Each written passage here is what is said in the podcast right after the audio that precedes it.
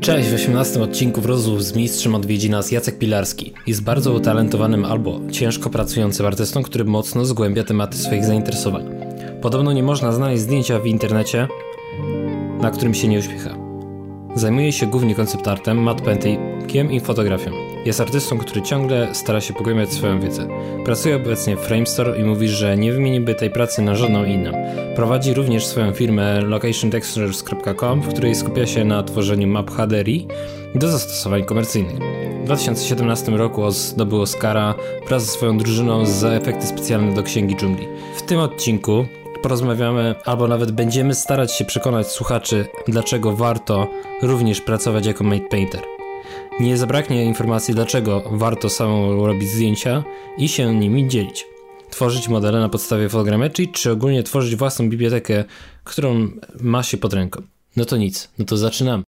Jak wiesz, ciężko się nam jest spotkać od kilku tygodni, ale nic lepiej.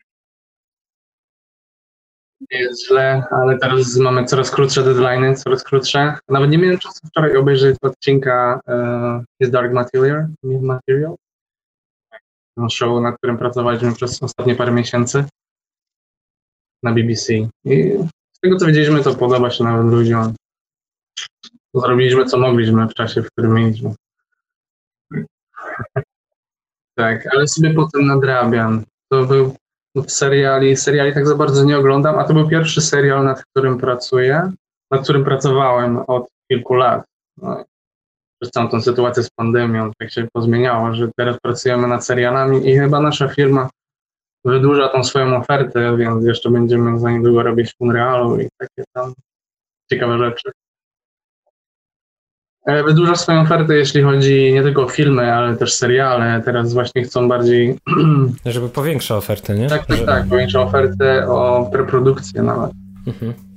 Te wszystkie backdropy. Aha, wydłuża, że w kwestii jakby czasu pracowania nad filmem. Tak. Że jakby jest też, też wcześniej i później. To, to, masz, to miałeś na myśli. Powiedz mi, ile masz czasu? No, powiedzmy Dwie godziny co najmniej. Dobra. Dopóki ja tutaj sobie monitoruję sprawę, czy ktoś mnie nie potrzebuje, ale jest okej. Okay. Dobra. To jak, jak Właśnie przez te deadline nie mam prawie w ogóle czasu, a ja jeszcze to work from home od, od mhm. jednego meetingu do drugiego to jest tylko klik. Nie no. do pracy w oficie, tak. przerwa między każdym. No, nie można sobie pochodzić, tak. wyjść na, na dwór, nie? Tak ten, Dokładnie. Pochillować. Ja nawet z moim szefem już dawno nie gadałem. On też ma mnóstwo spotkań. Kurczę. Tak się porobiło, ale jest ciekawie. Wolę pracować chyba z domu po tym roku. Tak? tak. Można się bardziej skupić, mówisz? Ja już sobie wypracowałem swoją e, rutynę. No, no. To, to, to jest chyba najgorsze, nie? Żeby po tak. prostu wiedzieć. Na początku było kiepsko, ale musieliśmy się właśnie zgrać wszyscy z tymi systemami, przez które pracujemy. Jedni pracują przez takie boksy, strasznie dużo było pre, technicznych problemów na początku, ale teraz już wszystko tak dograliśmy, że meetingi działają, nic się zazwyczaj nie zwiesza, więc mhm, mhm. wszystko działa sprawnie, więc możemy robić show z domu. Oby tak było. tak jest. bardzo, chociaż, bardzo... Chociaż, chociaż, brakuje mi wyjścia z ludźmi z pracy. No, no, no. Spotkać tak, tak. w pubie, bo to tam lodyńska kulturka, to było no, fajne to było, bo można było poznawać dużo ludzi. Teraz przez te miesiące raczej Raczej nikogo nowego nie poznałem. No, no, no. Raczej nie widzę nikogo poza department meetingami. No, no, no. E, no. tak, tak. Jak, cię, jak powiedziałeś, że, że też jesteś dostępny na Facebooku, to potem jak cię dodałem, to też właśnie tam zauważyłem, że masz, masz parę zdjęć właśnie jakichś tak zadowolonych tak. siebie i razem z innymi osobami właśnie gdzieś tak. z pubów. Ale jakoś, jakoś za dużo nie staram się dodawać na Facebooku. No, no. no. Jakoś powiedzą, że to jest jakaś taka zamknięta grupa ludzi, ta cała nasza tutaj w Londynie, e, mhm. industry, ta cała branża. Zamknięta mówisz? No, wszyscy raczej dbają o swoją prywatność. Powiedzmy, że ci mhm. seniorzy, jest ta świeża krew nowych, co przybywają ze szkół, to wszystko udostępniają, co się da. czyli, czyli e, ty, się, ty się zaliczasz e, do której grupy? E, na początku, na początku to było fajne, ale potem już wiesz, im więcej się widzi, im więcej się pracowało nad, tym, nad filmami kolejnymi, mhm. kolejnymi, Nad kolejnymi filmami zmienia się głównie, nie wiem, te same, te same budynki, tylko tekstury inne, te same skały, tylko tekstury inne, więc Wszystko powoli. Czyli mówisz, czyli mówisz że, że, że ten, że tylko obracasz y, troszeczkę parę rzeczy ten i no. już do nowego filmu jest. Tylko, tylko obowiązki się powiększają. Zakres obowiązków. Tak, no. E, mówiłeś na temat, e, mieliśmy taką krótką rozmowę mhm. przed dzisiejszym dniem, że, że, że, musiałeś, że spisałeś sobie już wszystko w jakichś tam programach, co nowych pewnie pracujesz już nikomu, nikogo nie musisz pytać, tak?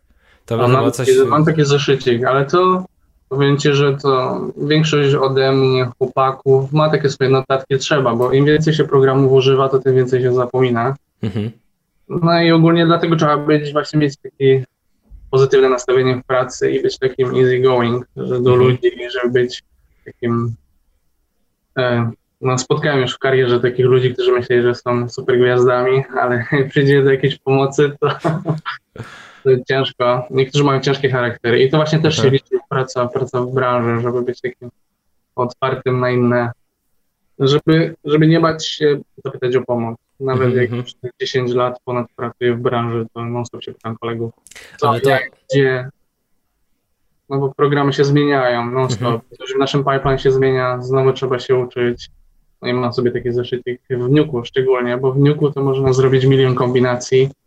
No i jeszcze musimy pracować e, na równi z kompozytorami. E, właśnie miałem dzisiaj już dwa rano meetingi z naszym departamentem Environment i z kompozytorami. Ciężko jest w sumie określić, czym się obecnie zajmuję, raczej całym ujęciem od początku do końca. Także każda firma ma swój workflow i zależy, co artysta chce robić, to na tyle mu pozwalają. No i z roku na rok ta, ta lista obowiązków się wydłuża i myślę, że przez to coraz ciężej jest młodym się wbić w branżę. To jest jeden z powodów. Bo ponieważ trzeba się bardzo wyspecjalizować, trzeba się dużo uczyć. Przed komputerem siedzę non-stop, jak nie pracuję, to się uczę. No, Ciągle jest coś do nauczenia. Tak, tak.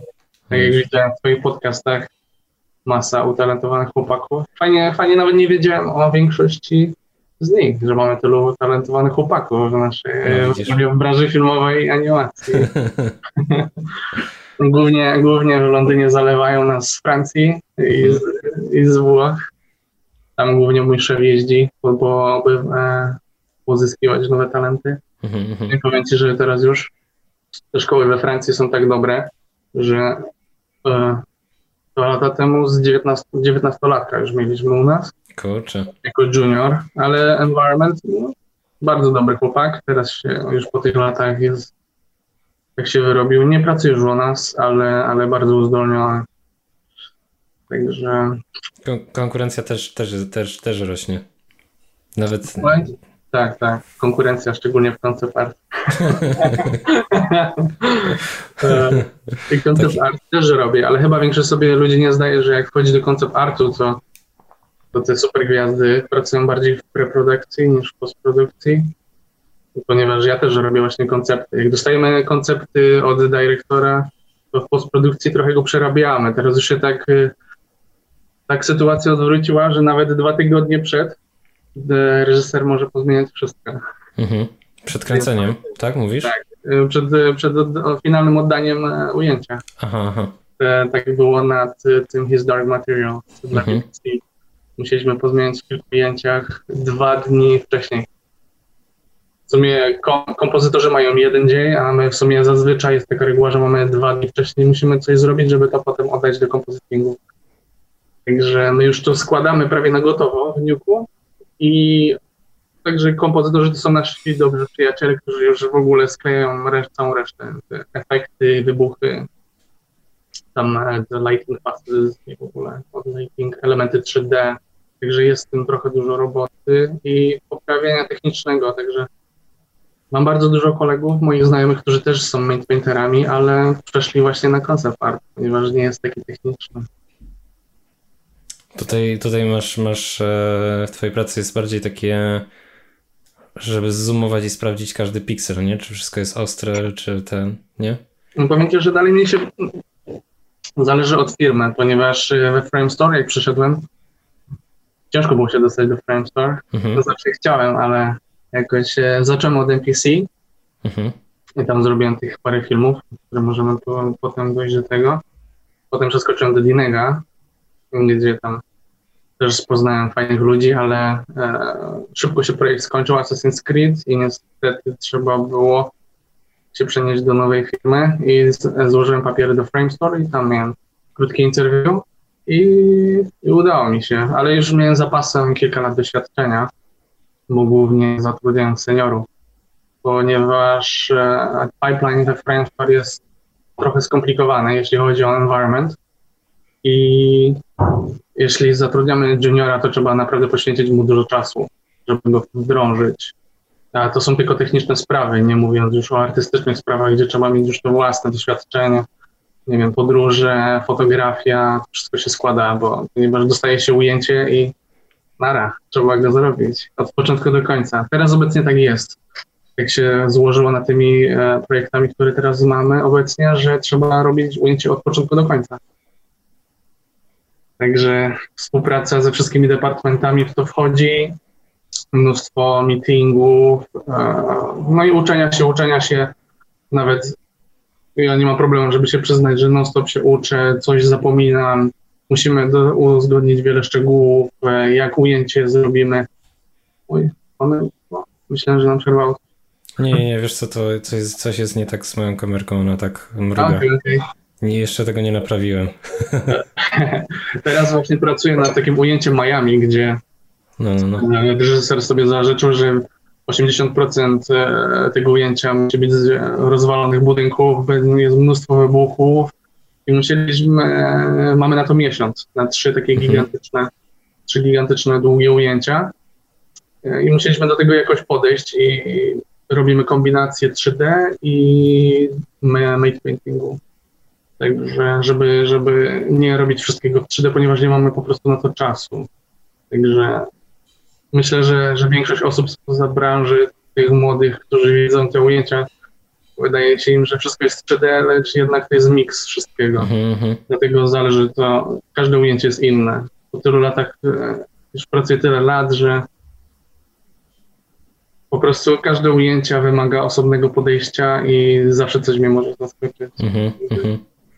Także ja dalej uwielbiam moją pracę, ponieważ codziennie, codziennie jest coś nowego, codziennie jest coś do nauczenia i tak się to ciągnie już ponad 10 lat. No, no, no. Czy, czy mówisz, mówisz, że to jest na tyle skom... Wcze- Wcześniej nie miałeś takich e, wyzwań, żeby robić ujęcia od, od zera. E, Nie, nie, nie. E, Myślę, że postprodukcji to już jest trochę tak poważna sprawa, że zależy to od superwizora, e, czy dane ujęcie można dać tematemu artyście, ponieważ no nie powiem, że jest bardzo duża presja. Jak my tego nie Mhm. zrobimy, to już nikt inny tego nie zrobi. Jak nie zrobimy ujęcia, to firma płaci kary. No, za każdy dzień opóźnienia, nie? Albo trzeba pracować po nocy. Także jest to taki common sense. Jak Mhm, czegoś nie mhm. damy rady zrobić na czas, no to ludzie trochę popracują dłużej, ale jest to, bo nie tej pracy w postprodukcji nie zawsze jest tak, że trzeba non-stop, non-stop pracować. E, Czasami trzeba poczekać na rendery, w międzyczasie się zrobi made painting, czasami trzeba czekać na inne departamenty, aż coś zrobią. Więc zależy od projektu i ujęć, e, jeśli chodzi o nawał pracy. Więc nie jest to zawsze tak, że trzeba non-stop pracować, więc e, są te artykuły, że tam niektóre firmy wy, wyzyskują artystów, ale Mhm, myślę, że to są takie sporadyczne. No, Zależy też od, od departamentu, jeśli chodzi o te przypadki, ponieważ w environment to robimy całe ujęcia, więc zawsze jest coś do pracy. Także ciężko, ciężko się opowiedzieć po jednej lub drugiej stronie. czy są te praktyki wyzyskiwania, czy nie. No, Chociaż jest... może to też zależy od kraju, ponieważ Tak. E, przez tą całą sytuację z wirusem Mhm. w Londynie jest strasznie wydłużony ten cały proces wyrzucania pracowników.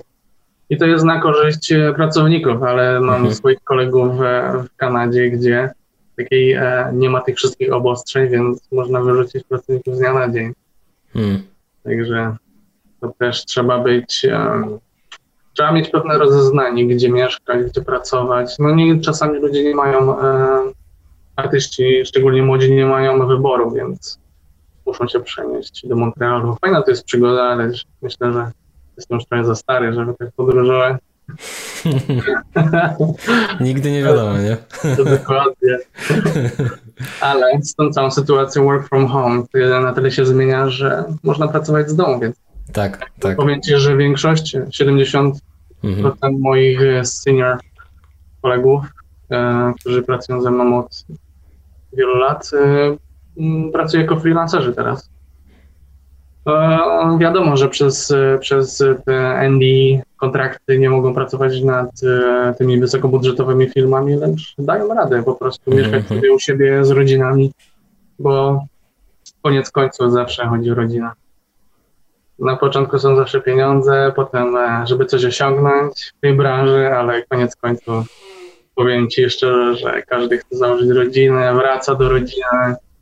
No już niedawno jeden z moich favorite ulubionych e, przyjaciół musiał opuścić Londyn. E, było to też miksem tego, że e, miksem, że Framestore musiał obniżyć, obciąć koszta. Nie było też filmów przez jakiś czas na horyzoncie kontraktów podpisanych, ale teraz już wszystko wyszło na prosto. I powoli się rozkręcamy we Framestore, ale tak, no, sytuacja. I co, pracuje teraz jako freelancer jak tak, dla tak, tak. Tak? Czy coś takiego? Nie, nie, nie. Pracuję teraz dla Ubisoftu. Mhm. Ale to tak, teraz w grach robi. Też mhm. jako environment. Także. No jak jeśli będzie potrzeba pewnie, to też napiszą do niego, nie? Tak. Jeśli chodzi o osądzanie czegokolwiek, to zawsze jest zawsze e, indywidualna sprawa, mhm. indywidualne podejście. Problemy każdy ma swoje. Zazwyczaj są to rodzinne mieszkać samemu w wielkim mieście przez kilka lat. Trochę się nudzi. No, ogólnie mm, z tego co kojarzę, to najprościej jest po prostu popracować w takim większym studiu przez parę lat, poznać osobę i, i, i, i potem mhm. przenieść się do pracy jako freelancer i tak jest chyba najłatwiej. Dokładnie, dokładnie. Myślę, że też nie wygląda dobrze w CV, jeśli się aplikuje do dużej firmy, jeśli masz milion pozycji. Mhm. to znaczy, że coś z tym artystą jest e, nie tak. Jeśli chodzi o make painting. Mhm. Jeśli chodzi o koncept art, to myślę, że to ok, ale jeśli firma zatrudnia jakiegoś environment artystę lub make paintera, to starają się, żeby został od początku do końca nad projektem. I zazwyczaj to jest kilka miesięcy, kilkumiesięczny projekt. No, no, no. To trochę Więc... inaczej wygląda, nie? Przy, niż przy koncept artyście. Koncept artysta to tak musisz szybko generować pomysły, a tutaj to Dokładnie. jest jednak jest to całkiem inne podejście. Mhm. To całkiem inne podejście, tak jeśli chodzi o pracę. Trzeba, trzeba przyjść z jakimś pomysłem, trzeba mieć bardzo dużo tych pomysłów i myślę, że wykonanie nie ma aż takiego znaczenia, jeśli e, reżyserowi podoba się pomysł, a potem on ląduje u nas i trzeba może go, albo go trzeba przerobić, albo po prostu od, odwzorować jeden do jeden. No, zależy właśnie od ujęcia, jaki jest reżyser, jakie są jaki jest w ogóle łańcuch Wi-Fi superwizorów, bo pracowałem już nad takimi projektami, gdzie było po e, praca szła przez trzy poziomy u nas superwizorów i przez dwa u, od strony klienta, bo każdy klient ma swojego e, Wi-Fi superwizora, mhm. więc czasami jest ciężko się wbić właśnie to, co ktoś robi. Nawet jak ty możesz uwielbiać i no. cały twój e, department uwielbia to, co zrobiłeś, no. pójdzie to do reżysera, a oczywiście reżyser powie, a jeszcze jednak tutaj coś trzeba zmienić, ale ta mała zmiana czasem implikuje, że trzeba wszystko zmienić. No, no, no. E, Jakiś no, duży budynek wstawić na środek i ten budynek rzuca cienie i trzeba wszystko przemalować, nie? Tak, tak. Także każde ujęcie staram się jak najprościej zrobić, żeby go się dało jak na, e, żeby się dało go zawsze zmienić w ostatnim momencie. Tak? Czyli, czyli to nie, nie jest praca na jednej warstwie. Nie, nie. Jak jesteś odważny, to tak. Ale zdarzyło mi się już kilka takich wypadków, że e, bo e, jeden, jeden plik PSB właśnie w Photoshopie staram się mhm. mieć wszystkie warstwy, a jeden się właśnie e, zapisuje jako PSD, jako już te spłaszczone warstwy do projekcji w.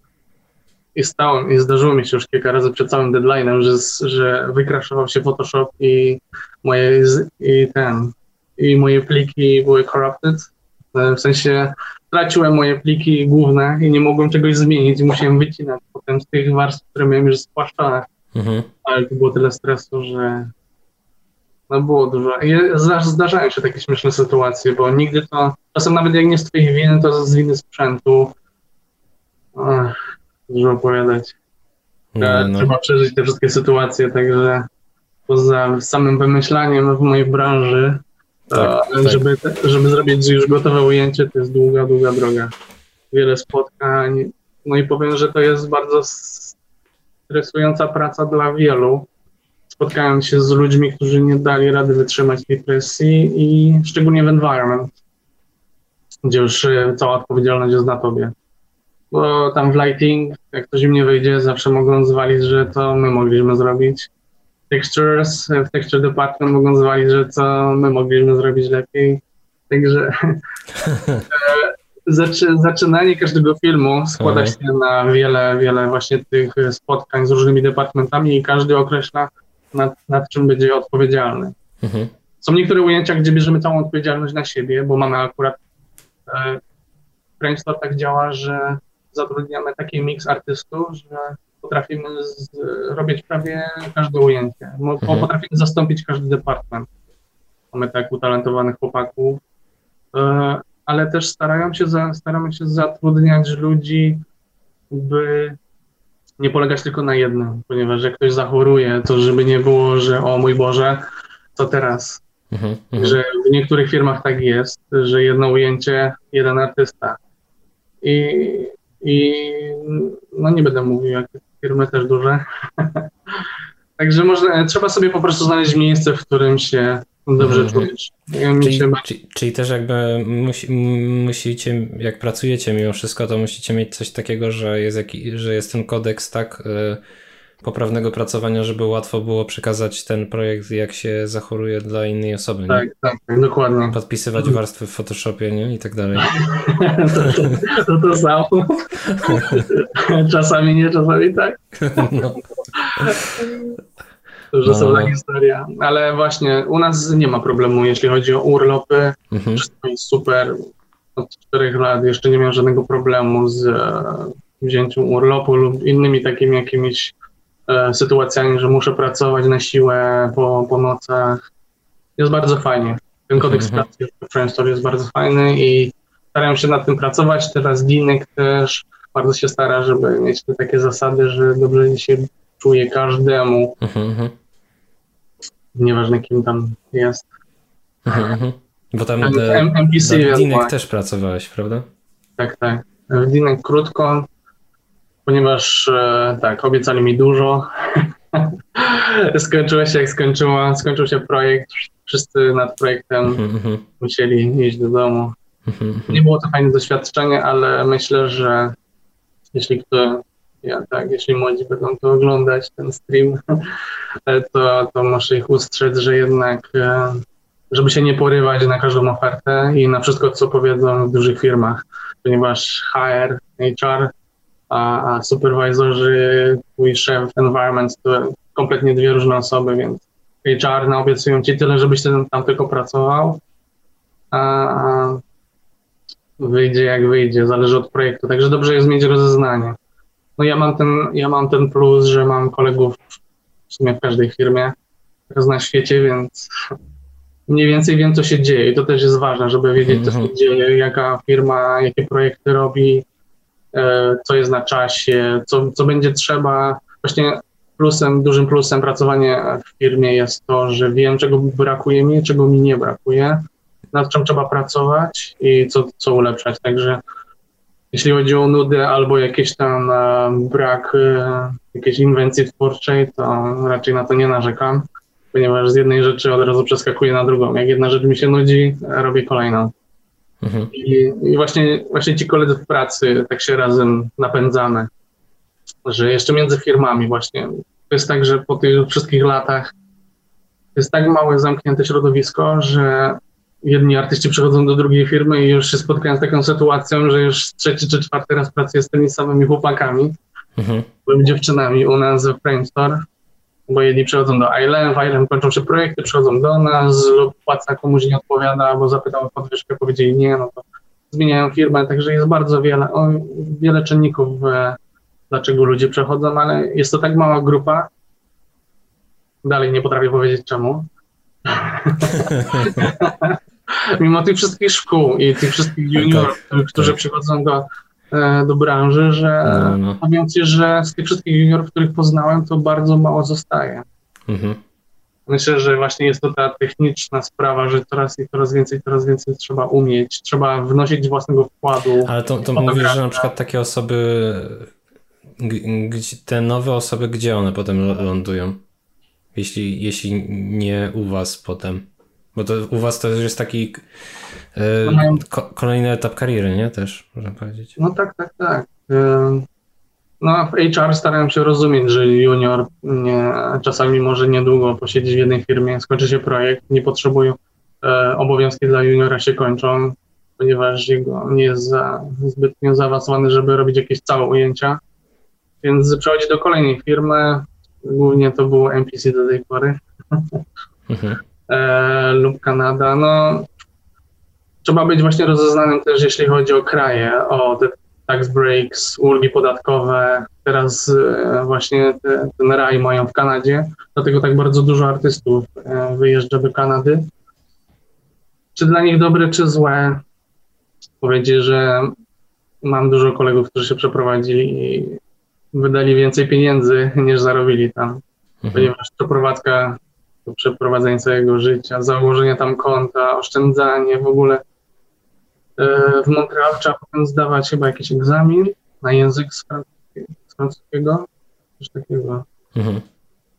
Każdy kraj ma właśnie swoje obostrzenia i to jest też tak, że firma załatwia ci e, wizę. No jest to trochę skomplikowane i myślę, że w dłuższej perspektywie nie możesz być zawsze pewny, czy będziesz mieć tą kartę, czy nie. Także jak byłem w NPC, to tak, e, był właśnie ten tran, ten boom na, na przenoszenie wszystkiego do Montrealu i do Vancouver i obiecali nam góry. Co oni to nam nie dadzą, emerytury i w ogóle z perspektywy czasu nie był to najlepszy pomysł, no. bo z tego co słyszałem, to warunki pracy tam były nie najlepsze. Mm, no, zawsze tak jest, jeśli próbują zrobić jakiś projekt na szybko, wszystko, pipeline próbują tam poprawiać, jakieś tam techniczne błędy były, nie zadziałało Myślę, że teraz jest lepiej, przez, e, poprawiają się te warunki pracy w Kanadzie, ale myślę, że z perspektywy czasu zostanie dla mnie w Europie było lepsze niż właśnie przeprowadzenie się tam. Jeśli chodzi o rozwój kariery, byłby lepszy, ponieważ tam szybko można awansować. nie ukrywam, ponieważ tutaj w Londynie nie będę kłamał. E, ludzie pracują już od tylu lat, że niektóre stanowiska są już zabetonowane. czyli, czyli mówisz, że na przykład um, w Londynie ogólnie, tak, czy w Anglii e, jest bardziej takie konserwatywne podejście, a jeśli jest na przykład jakieś nowe miejsce, to jest bardziej takie otwarte na są tak. otwarte pozycje i tak dalej, nie? Wszystko z tym tak, związane. Wszystkie pozycje są otwarte. Potrzebują właśnie ludzi, którzy będą skłonni się przeprowadzić całe życie swoje przenieść za, za granicę i mhm. no powiem Ci, że nie masz. No, ciężko jest właśnie tych seniorów e, przekonać, żeby przenieść, przeprowadzili się na drugi koniec świata z rodziną, no, no, no. z dziećmi. Zazwyczaj to już wolą, wolą zostać przy swoich domowych właśnie w swoich krajach. Jest, jest trudniej, nie? Im, Im osoba jest tak. starsza, to jest trudniej i pewnie dlatego... No przyzwyczajcie do nowego środowiska, no. do tych temperatur tam. No, myślę, że większość osób widzi więcej minusów z tych moich kolegów niż plusów. Tak, Koniec tak, tak. zawsze tam jesteś sam, bez rodziny, mhm. jest tylko praca. Jeśli w pracy coś nie zgrzyta, no to potem przynosisz to do domu i nie tak taki się robi kwas trochę. Mhm, mhm. To moje, z, mojej, z mojej perspektywy. No, no. Może komuś się to bardzo podoba. Tak, Jakbym tak, był tak. młody, to bym spróbował. patrzysz na większe spektrum już.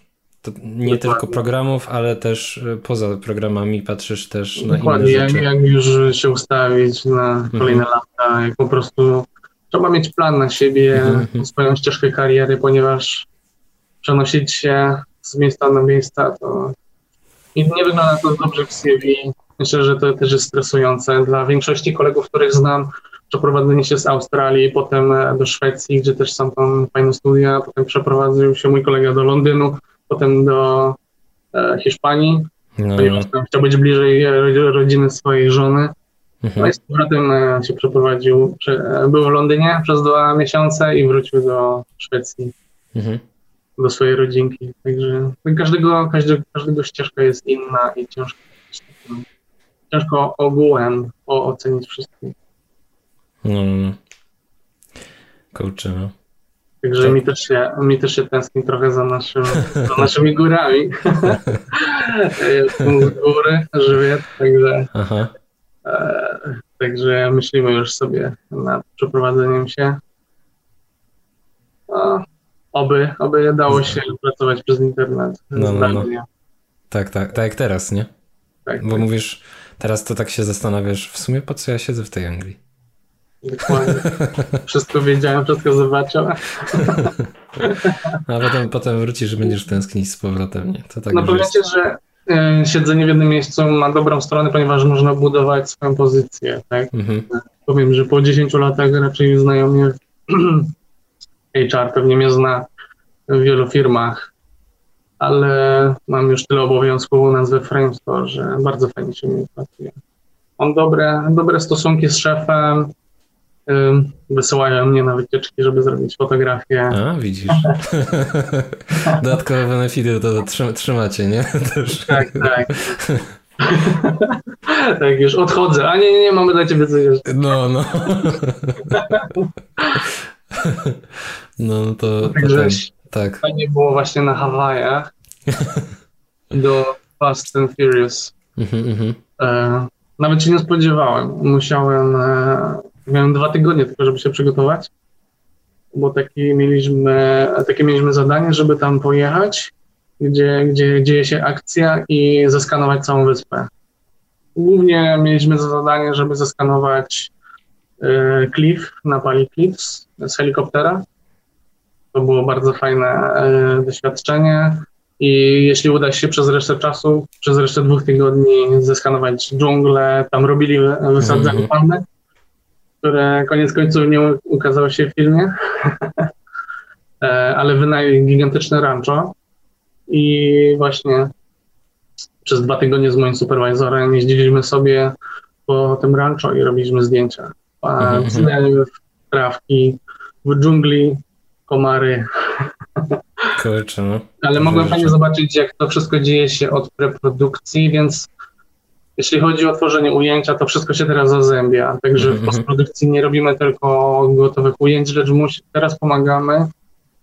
Często się zdarza, że pomagamy w preprodukcji, jak zaplanować ujęcie, żeby nam łatwiej go było zrobić w postprodukcji. Także wysyłają czasem członków z naszego departamentu na jakieś różne wycieczki właśnie na plan, żeby zobaczyć, jak to wszystko wygląda, żeby tam doradzić, jak to możemy zrobić, jak to później będziemy obrabiać. Mm-hmm. Także wróciliśmy z mnóstwo, mnóstwo zdjęć zrobiłem i musieliśmy to potem obrobić, zaskanować. E, te modele potem obrabialiśmy, teksturowaliśmy. Bardzo dużo pracy było z tym, ale efekt myślę, że jest fajny końcowy. No na pewno, ale powiedz, powiedz mi z takich e, technicznych rzeczy, to ogólnie e, też widziałem gdzieś tam e, robi, to chyba, chyba jest w miarę nowy post odnośnie drzew i speed tree i fotogrametrii. Mm. E, ogólnie robienie fotogrametrii jakiejś roślinności to jest bardziej skomplikowane niż na przykład tak jak mówisz, że tam skały, skały były i, tak, tak. i te rzeczy, nie? Ale powiem Ci z ciekawostek, że właśnie już na Django Bogu w 2015-2016 mhm. próbowali robić fotogrametrię, mhm. ale jednak te zdjęcia, które zrobili w Indii w ogóle się nie nadawały do tego. Mhm. Więc y, wtedy już liznąłem trochę tematu fotogrametrii, więc ja uwielbiam wszystko, co jest związane z fotografią.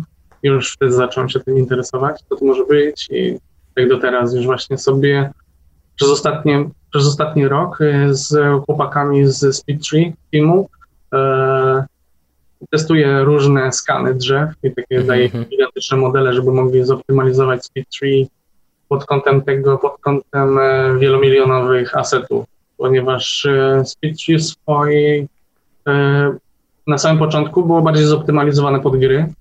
Mhm, mhm. Teraz to zaczyna się zmieniać i, i, i mają, i bardziej chcą uderzyć w film. Mhm. Tylko, że jeśli chodzi o postprodukcję, to potrzebują takich artystów, którzy im powiedzą, co, co działa, co nie.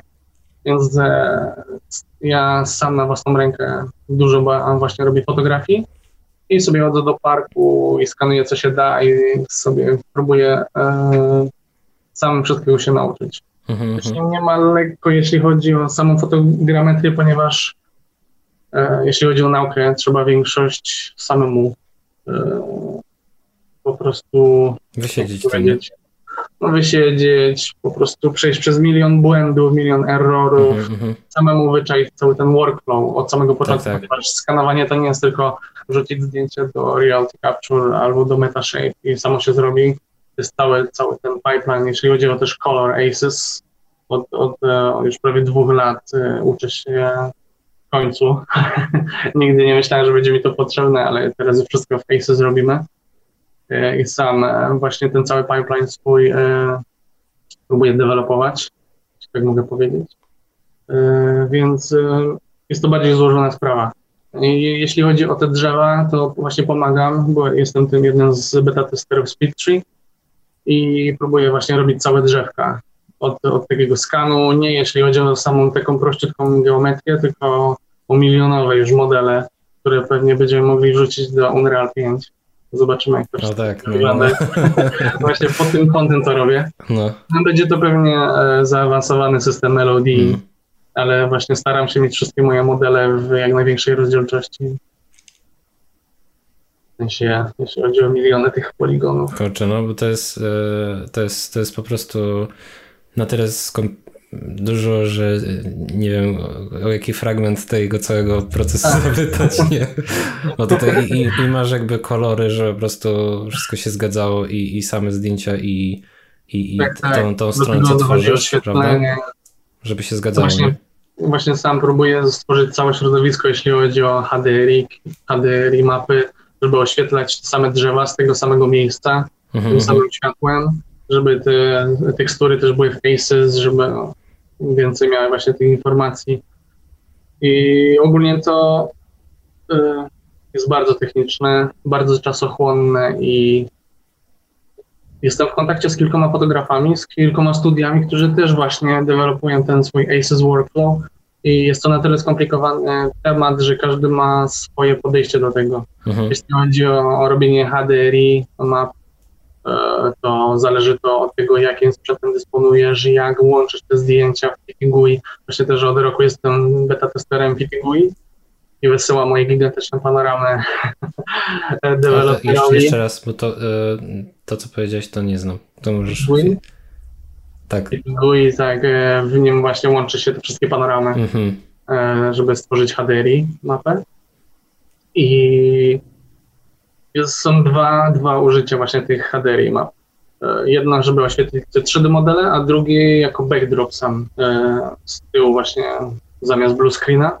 I wszystko to się zaczęło od Tora, kiedy potrzebowaliśmy zrobić całe niebo w Asgardzie, Mhm. nie mogliśmy znaleźć wysok- dostatecznie wysokiej rozdzielczości e, w internecie, ponieważ e, było bardzo dużo zbliżeń na postacie w tym Asgardzie. I potrzebowaliśmy to samo niebo z tyłu i to samo niebo, żeby oświetlić 3D modele. I tutaj zaczął się problem i to był właśnie moment w 2017 roku, kiedy zacząłem wychodzić i, za, i robić wysokie rozdzielczości panoramy, które możemy użyć i do oświetlenia i jako backdropy w Nuke'u na przykład lub wysłać kompozytorom, którzy użyją to jako tła e, w finalnym e, ujęciu, ponieważ e, jeszcze kilka lat temu ujęcia, które dostajemy, dostawaliśmy od reżyserów były 2K, 2000 pikseli resolution, a teraz to już, z, ujęcia, z kadry z Aha, filmu aha. Mhm. były w 2K rezoluc- rezolucji, to był e, taki standardowy format, a teraz to już jest 5. Mhm, mhm. Niektóre plates, które dostajemy z e, planu filmowego są 6 lub nawet 8K. Więc sobie wyobraź, że jak To dzieje jest się tylko wycięcie, nie? Jakieś planie, 100 mm, nie? tak. Więc To jest hardkorowe. jeśli dzieje się akcja na, na jakimś planie, gdzie masz Mm. jedno ujęcie w 5K, to minimum 30K mapa, 30K resolution jest potrzebna, żeby, e, żeby wystarczyło do zapełnienia całej sfery. Mhm, mhm. Żeby nie było żadnego tworzyłeś takie mapy 55, nie? Tak, nawet już 80. No zależy, Mhm. jak szybko się chmury poruszają. Ja nawet myślałem, żeby robić tutoriale, bo to ja mam już przez Tak. te lata sobie wypracowałem Masz. już tyle technik, e, żeby Mhm. te chmurki robić, bo to nie, nie jest tak proste, żeby ponieważ że jedna panorama składa się lub z trzech, e, z trzech, pięciu, siedmiu lub nawet więcej bracketów. Tych ciemne, jasne, prześwietlone i, to, i wszystkie się składa w jedno. Mhm. I wtedy ma tam te, te wszystkie informacje w 32 bitach, tam ta mapa i zależy właśnie od y, wiatru, jak szybko poruszają się chmury, jak, Mhm. jak ustrzelić szybko te wszystkie pięć y, bracketów, nazwijmy je. E, No jest to, jest to też skomplikowane technicznie i później czasochłonne, jeśli chodzi o łączenie tego w tym programie. E, No i potem używamy tego do oświetlania modeli i w, w finalnym compositingu, jako do mate paintingów lub e, wysyłamy te, te nieba do, e, do Comp Department, żeby używali je w swoich innych ujęciach. Mhm. mhm. E, Właśnie taką, taką kolaborację mieliśmy ostatnio w Dr. Dolittle, gdzie musiałem, gdzie stworzyłem niebo, jak tam płyną na statku i musieliśmy je wysłać do NPC i oni używali to samo niebo. E, Jeśli chodzi o właśnie ten, e, tą moc tego słońca w tych niebach, zależy od firmy, jaki ma workflow, bo niektóre firmy, firmy tak jak i nasza, nawet Framestore, wycinają, nie, e, wycinają słońce z tych map i Mhm. podkładają swoje, bo dzięki temu będą mogli, mo, możemy sobie manipulować jasność tego słońca lub kolor. Także, ale ja staram się e, sfotografować cały zakres, całą moc słońca, żeby na przykład jak ktoś sobie w internecie ściągnie moją mapkę, wrzuci do Keyshota lub do Mai, to od razu już ma te wszystkie informacje i oświetla sobie za jednym zamachem swoje 3D modele. Także też zależy tutaj od workflow, jak każda firma pracuje. Myślę, że w NPC, jak daliśmy moje niebo, to też wycięli sobie słońce, żeby tam oświetlać swój statek, ale, ale kompozytorom dali całą 30K e, lub większy, tą moją panoramkę, żeby sobie mogli ją dopasować do swoich ujęć i do focal length, czyli do, do, do, do kamer swojej całej scenie 3D. No, no, no. Mm, Też właśnie, niby, niby niebo, a, a taki skomplikowany Mhm, temat. mhm. Na przykład, końców, no mów, mów. No mówię, że chciałem powiedzieć, że koniec końców wszystko, wszystko składa, wszystko e, zależy od fotografii. Mhm. Wszystko schodzi, rozchodzi się koniec końców o fotografię. Tekstury to fotografia, niebo, e, w sensie backdropy to fotografia, headery to fotografia, concept art też dużo fotografii, make painting to sama fotografia. I czasami przychodzą do nas na interwiu młodzi i mówią, że e, po co fotografia, ale tak to od razu widać po kogoś portfolio, od razu widać po Mhm. kogoś portfolio, że, że, że mało podróżuje, że większość, że większość e, swojej inspiracji, które czerpie to ArtStation i Google lub Flickr albo inne. Mhm, mhm. E, mój punkt widzenia jest taki, że ja mam taką teorię, że im więcej się podróżuje, to tym więcej sobie tworzysz sobie tę visual library Mhm, mhm. bo to nie jest tylko, że zobaczysz jeden obrazek, bo, bo trzeba być bardzo dobrym, żeby kamerą uchwycić całe, e, jak e, cały realistyczny zakres, jak wszystkie kolory i ekspozycja działa w, real, e, w rzeczywistości. Jest to trudne i zazwyczaj robi się to HDR-em, lecz od razu widać mm, po kogoś portfolio, że zazwyczaj ściąga sobie jakieś zdjęcie z internetu, wrzuca do swojej praski, jakoś na bazgrane i nazywa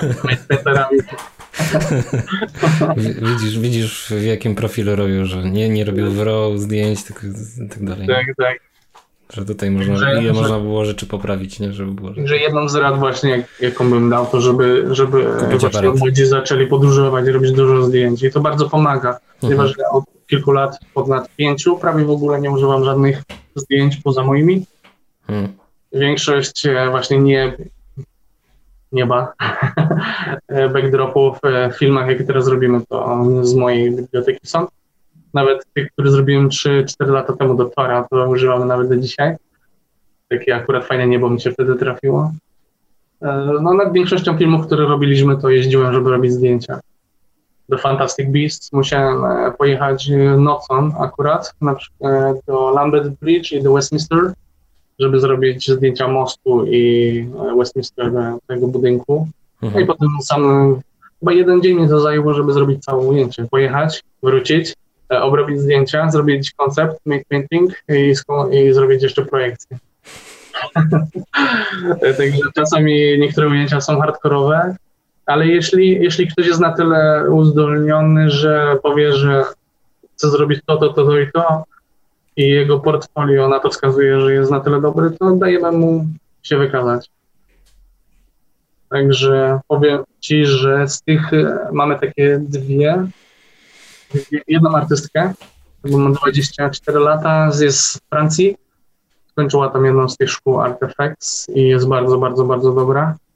Dała mi mnóstwo ujęć, takich hero shots przez ostatnie dwa lata i naprawdę się świetnie spisuje. Także myślę, że jest coś takiego jak talent. talent i ciężka praca. Mhm. Ponieważ te ujęcia, które właśnie tworzymy, e, trzeba mieć bardzo szeroki zakres umiejętności i dostosowywania się, do, no, żeby nauczyć się nowych e, narzędzi. Ponieważ mamy teraz e, we French Store, przechodzimy na używanie Houdini.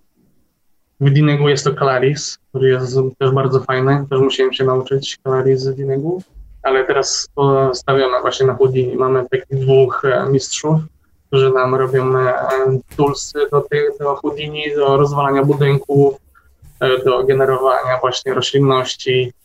E, zależy to też właśnie od budżetu i czasu. Także jak mówiłem, mamy, mamy mnóstwo narzędzi, mamy mnóstwo, mamy pełno artystów, możemy zrobić wiele ujęć, praktycznie wszystko, czego sobie dyrektor, reżyser zażyczy, lecz wszystko rozchodzi się o czas. Także no, no, no. Te, ujęcia, te ujęcia właśnie, które robię od dwóch tygodni, to, to jest e, to miasto Miami z góry.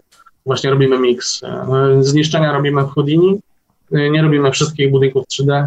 E, robimy w Houdini zniszczenia, ja robię made painting, rozwalone budynki tu i tam, ponieważ kam ruch kamery nie jest taki szalony, że przechodzi z jednego końca do drugiego, więc możemy sobie pomalować i od razu składam to ujęcie w dniuku. Teraz już jest taki wymóg. Kiedyś nie było i myślę, że było łatwiej kiedyś, jak zaczynałem w NPC. Trzeba było umieć nuka, ale myślę, że teraz jest, jest to już wymogiem, że trzeba zrobić prosty, nawet wziąć elementy z innych departamentów, otworzyć nuka, poskładać sobie A over B i prze, przesłać to dalej do kompozytora. Także no, trzeba mieć też właśnie dobre e, e, komunikacyjne umiejętności. No i trzeba umieć. każdego. A na przykład e, w ostatnim odcinku e, Patryk Urbaniak, bo mówiłeś trochę na tych map e, HDRI, on właśnie mówił, tak. że też używają często nie tylko samych map HDRI do oświetlania, mhm. ale też jakby mają chmurę punktów, nie? Z tego tak, tak miejsca. Tak. Z Lidera. No z Lidera. Czy też, tak. czy też tak robisz, jak na przykład E, robisz takie mapki HDRI? Nie, nie zauważyłem, żeby gdzieś tam pisał coś takiego. Nie, nie, nie. Ja nie używałem tej techniki. Myślę, że u nas e, robili coś takiego właśnie, ale nie. Zależy, myślę, że zależy to od ujęcia. Pewnie mhm. mieli, pewnie mieli e, obiekty bardzo blisko siebie mhm. lub w zamkniętych pomieszczeniach. Wtedy to ma sens. Starasz się bardziej robić takie mapy HDRI, które są totalnie... Tak, oświetlenie takim... całego environmentu, jakiegoś mhm. dużego tak, zamku lub nie wiem, dużego pola. No, jest bardzo dużo technik, także też nie znam się na wszystkim i no, no, no, no. dowiedziałem no. się z twoich podcastów. Proszę bardzo. Zaskoczony jestem już. Także, no mówicie, że trzeba być na bieżąco ze wszystkim. E, dowiaduję się czegoś nowego, bo myślę, powiem ci, że opanowanie ACES, e, mhm. E, całego workflow tego ACES Color Space pół roku mi zajęło z własnymi zdjęciami, żeby te moje HDR zrobić w ACES Color Space i oświetlać nimi obiekty. I skany też robię właśnie, żeby mieć już te tekstury w ACES i mhm. Jestem w kontakcie z Pittingui deweloperami i z Pitchi, żeby to wszystko grało ze sobą. Także w kolejnych e, releasach, e, wydaniach Speedtree będzie już możliwość, żeby sobie wrzucić mapkę HDRI, ale nie będzie to takie prawdziwe oświetlenie, tylko, tylko bardziej w Unrealu. Także też nie chcę mówić o technicznych rzeczach, żeby... Żeby było jakieś zaskoczenie. Dokładnie. E, ja jeszcze musimy, musimy porozmawiać na temat, wiesz, e, i, i nie takich technicznych rzeczy, tylko też takich ogólnych. Więc ja tutaj może trochę zmienię tematy. Będzie, yy, chciałbym się zapytać Ciebie na, na, temat tego, jak to się stało tak totalnie wstecz. Jak to się mhm. stało, że jesteś w tym miejscu, gdzie jesteś, czyli od czego zająłeś? Czy na przykład nie miałeś trzylatka i tam już mm. rysowałeś, czy... No powiem Ci, u mnie historia jest jak z wszystkimi prawie innymi chłopakami lub dziewczynami, że lubiłem rysować, zawsze mm byłem dobry właśnie z plastyki.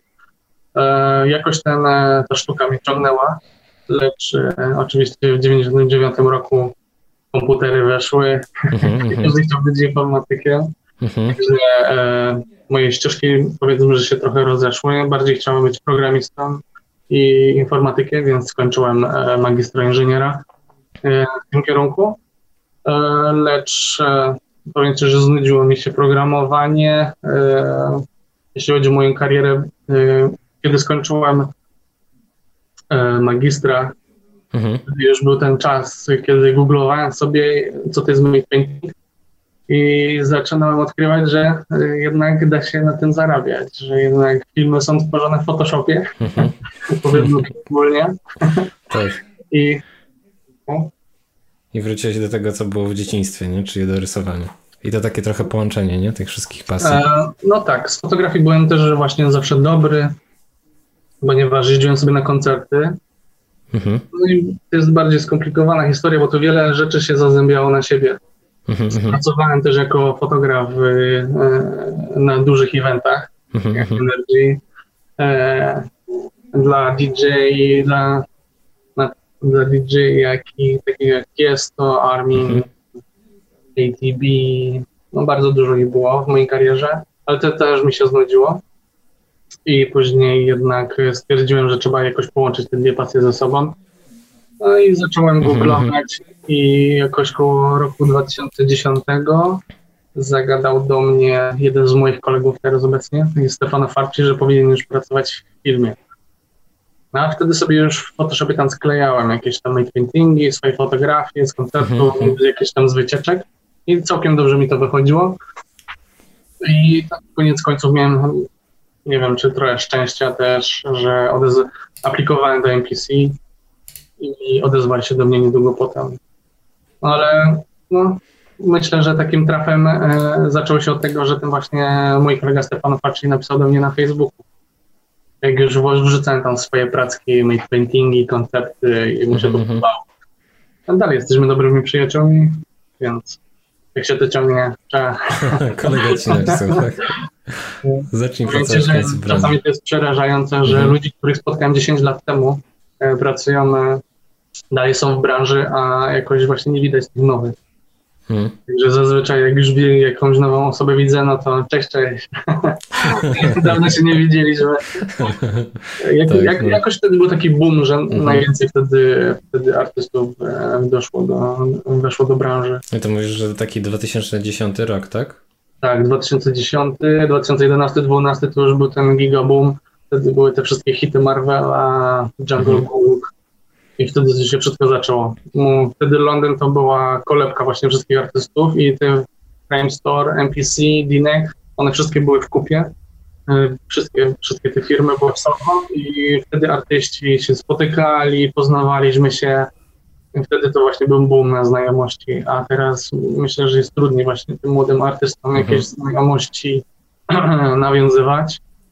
Więc e, no, polecałbym, żeby na przykład sobie wybrać sobie ulubionego artystę i napisać do niego na Facebooku artysty. Tak, tak. O porady, co tam, co myśli o, swo- o jego pracach. No ja bym radził, żeby się nie bać, mhm. e, zapytać o opinię. Bo to nie jest też tak, że wszyscy w branży tworzą jakieś niesamowite, fajne rzeczy, bo ja też się przyznam, że na początku moje ujęcia to też nie wyglądają za dobrze. Dopiero później e, całej, e, w całym tym pipeline, po, po mhm. spotkaniach, po opowiadaniach, co tam potrzeba zrobić, jakoś wychodzi ten finalny obraz. No i łatwiej jest, myślę, że zrobić coś dla własnego portfolio, co ładnie wygląda, niż zrobić coś ładnie dla no, reżysera. Ponieważ ty, każdy ma swoją ideę i one też się zmieniają, te pomysły w ciągu, w ciągu pracy nad danym ujęciem, więc trzeba być bardziej takim elastycznym, żeby się dostosować. No. Tak jest. To jest in, in, inna praca jest taka bez terminu i, i, i, mhm. że możesz sobie zrobić co chcesz, nie ma żadnych jakichś takich wymagań niż Dokładnie. takie, że zrób to na dzisiaj. I jeszcze jedź, zrób zdjęcia i wróć i to jeszcze przerób. Dokładnie, ale przyznam ci się, A przyznam ci się że no, strasznie, często, strasznie często zdarza mi się sytuacja, że męczę, męczę jakieś ujęcie, o mhm. co tam, o co może chodzić temu reżyserowi albo superwizorowi, mhm i potem następnego dnia dostaję olśnienia i przed samym deadline'em coś zmieniam, zmieniam, zmieniam i mhm. przechodzi to. E, albo często się nacinam na to, że jak długo pracuję do późna nad jakimś ujęciem, mhm. albo no, rzadko mi się to zdarza, że tam zarwę noc, bo jest jakiś mega, mega deadline. Potem prześpię się i rano mam totalnie inną wizję mhm. i to mhm. zmienię szybko. Także czasami się no. na to nacinam, żeby przerwać już pracę w pewnym momencie, i dopiero na drugi dzień spojrzeć na to świeżym okiem. No, no, no. Nie wiem, czy tak, nie wiem, czy tak masz, że na przykład jesteś w stanie 4 godziny wieczorem pracować, albo na przykład zrezygnować z tego i wstać rano wcześniej i zrobić to w pół godziny, nie? To samo. E, zdarza mi się tak, ale żeby powiem ci szczerze, że chodzę spać koło 12 lub pierwszej w nocy, mhm. wstaję koło 7. E, nie, że tak dużo pracuję w pracy, tylko o 6 kończę pracę, a potem się uczę. I jakoś tak, już mam taki nawyk, że e, część, część tego czasu poświęcam na naukę, część poświęcam na robienie panoram, część na koncepty, część na made painting, część na, część na modelowanie. I tak to się wszystko wydłuża. Ale no i część na rodzinę i żonę. Mm, no, no, no, tak, tak, tak. Bardzo ważne. Dokładnie, co najważniejsze. Na tym staram się pracować, mhm. żeby ten czas dla rodziny wydłużyć. Mhm. Ponieważ e, uczyć to się można nieskończoność. Więc jeszcze jak wyjdzie ten Unreal, to już w ogóle. I dlatego właśnie y, staram się dewelopować cały ten swój workflow, jeśli chodzi o skany, żeby nie być zależnym od tych mega skanów. No bo będąc trochę krytycznym, widząc te wszystkie prace na ArtStation, wszystkie są na jedno kopyto, i wszystkie z jednego źródła yy, no tak. Jako, jako, jako ten initial base, jako ten, ten pierwszy koncept jest dobry, jako ten first pass, żeby pokazać klientowi, ale potem już nie można raczej polegać na asetach z Megascanu w 100%, ponieważ zawsze tam będą jakieś zmiany lub tam będą wymagali czegoś swojego, wiesz, tam tych drzewek swoich, co wyglądają lepiej niż tam zwykłe y, z Megascanu y, na szybko zrobione no, no nie chcę powiedzieć, że na szybko zrobione, tylko ta jakość megaskanów jest bardziej zoptymalizowana pod gry. Mhm. Pod, pod, filmy to już potrzeba nam tej większej rozdzielczości, sensie tych poligonów i w ogóle. I nie jest to w sumie takie proste, żeby to zrobić, ponieważ żeby ten silnik uciągnął, to, to tak, tak, no tam, tam e, Megascanners mają tak, że ta geometria sama w sobie jest e, uboga, a, a wszystko jest w teksturach, nie? No dokładnie. Nawet te LOD 0. dokładnie.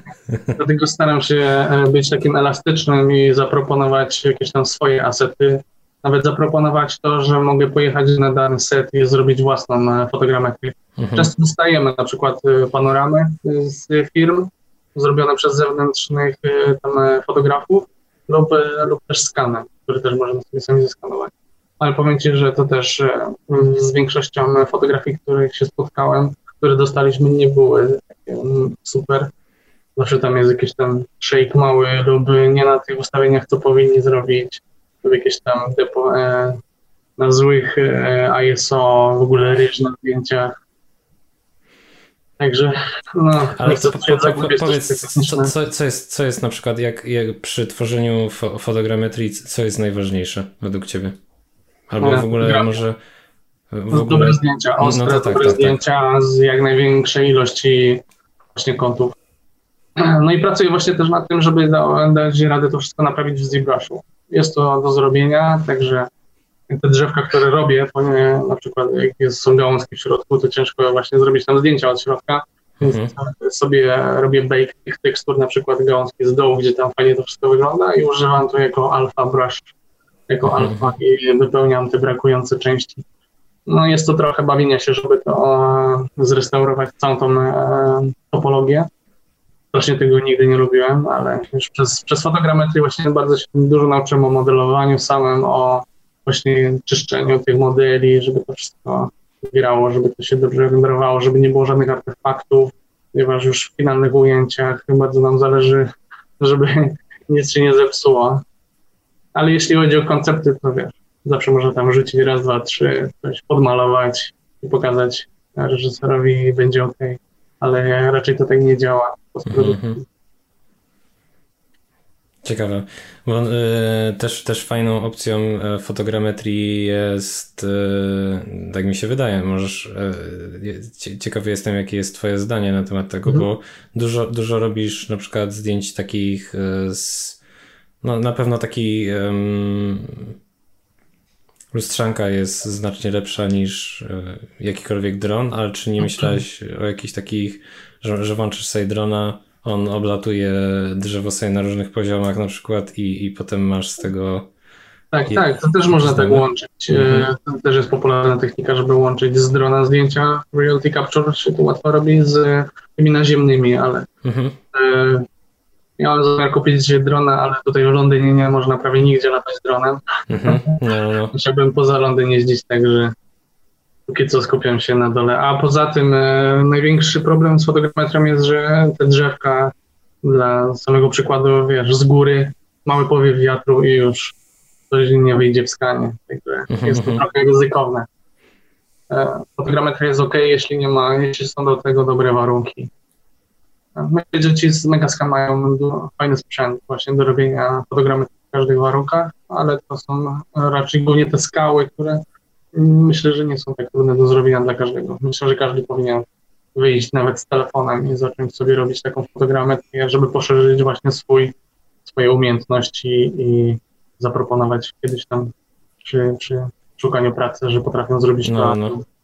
Także im, im no, więcej tak, ktoś się specjalizuje, to tym lepiej. Bardzo, bardzo ważne przy robieniu zdjęć e, z telefonu jest hmm sta, sta, e, stałe, stałe mm, no i zgubiłem słowa.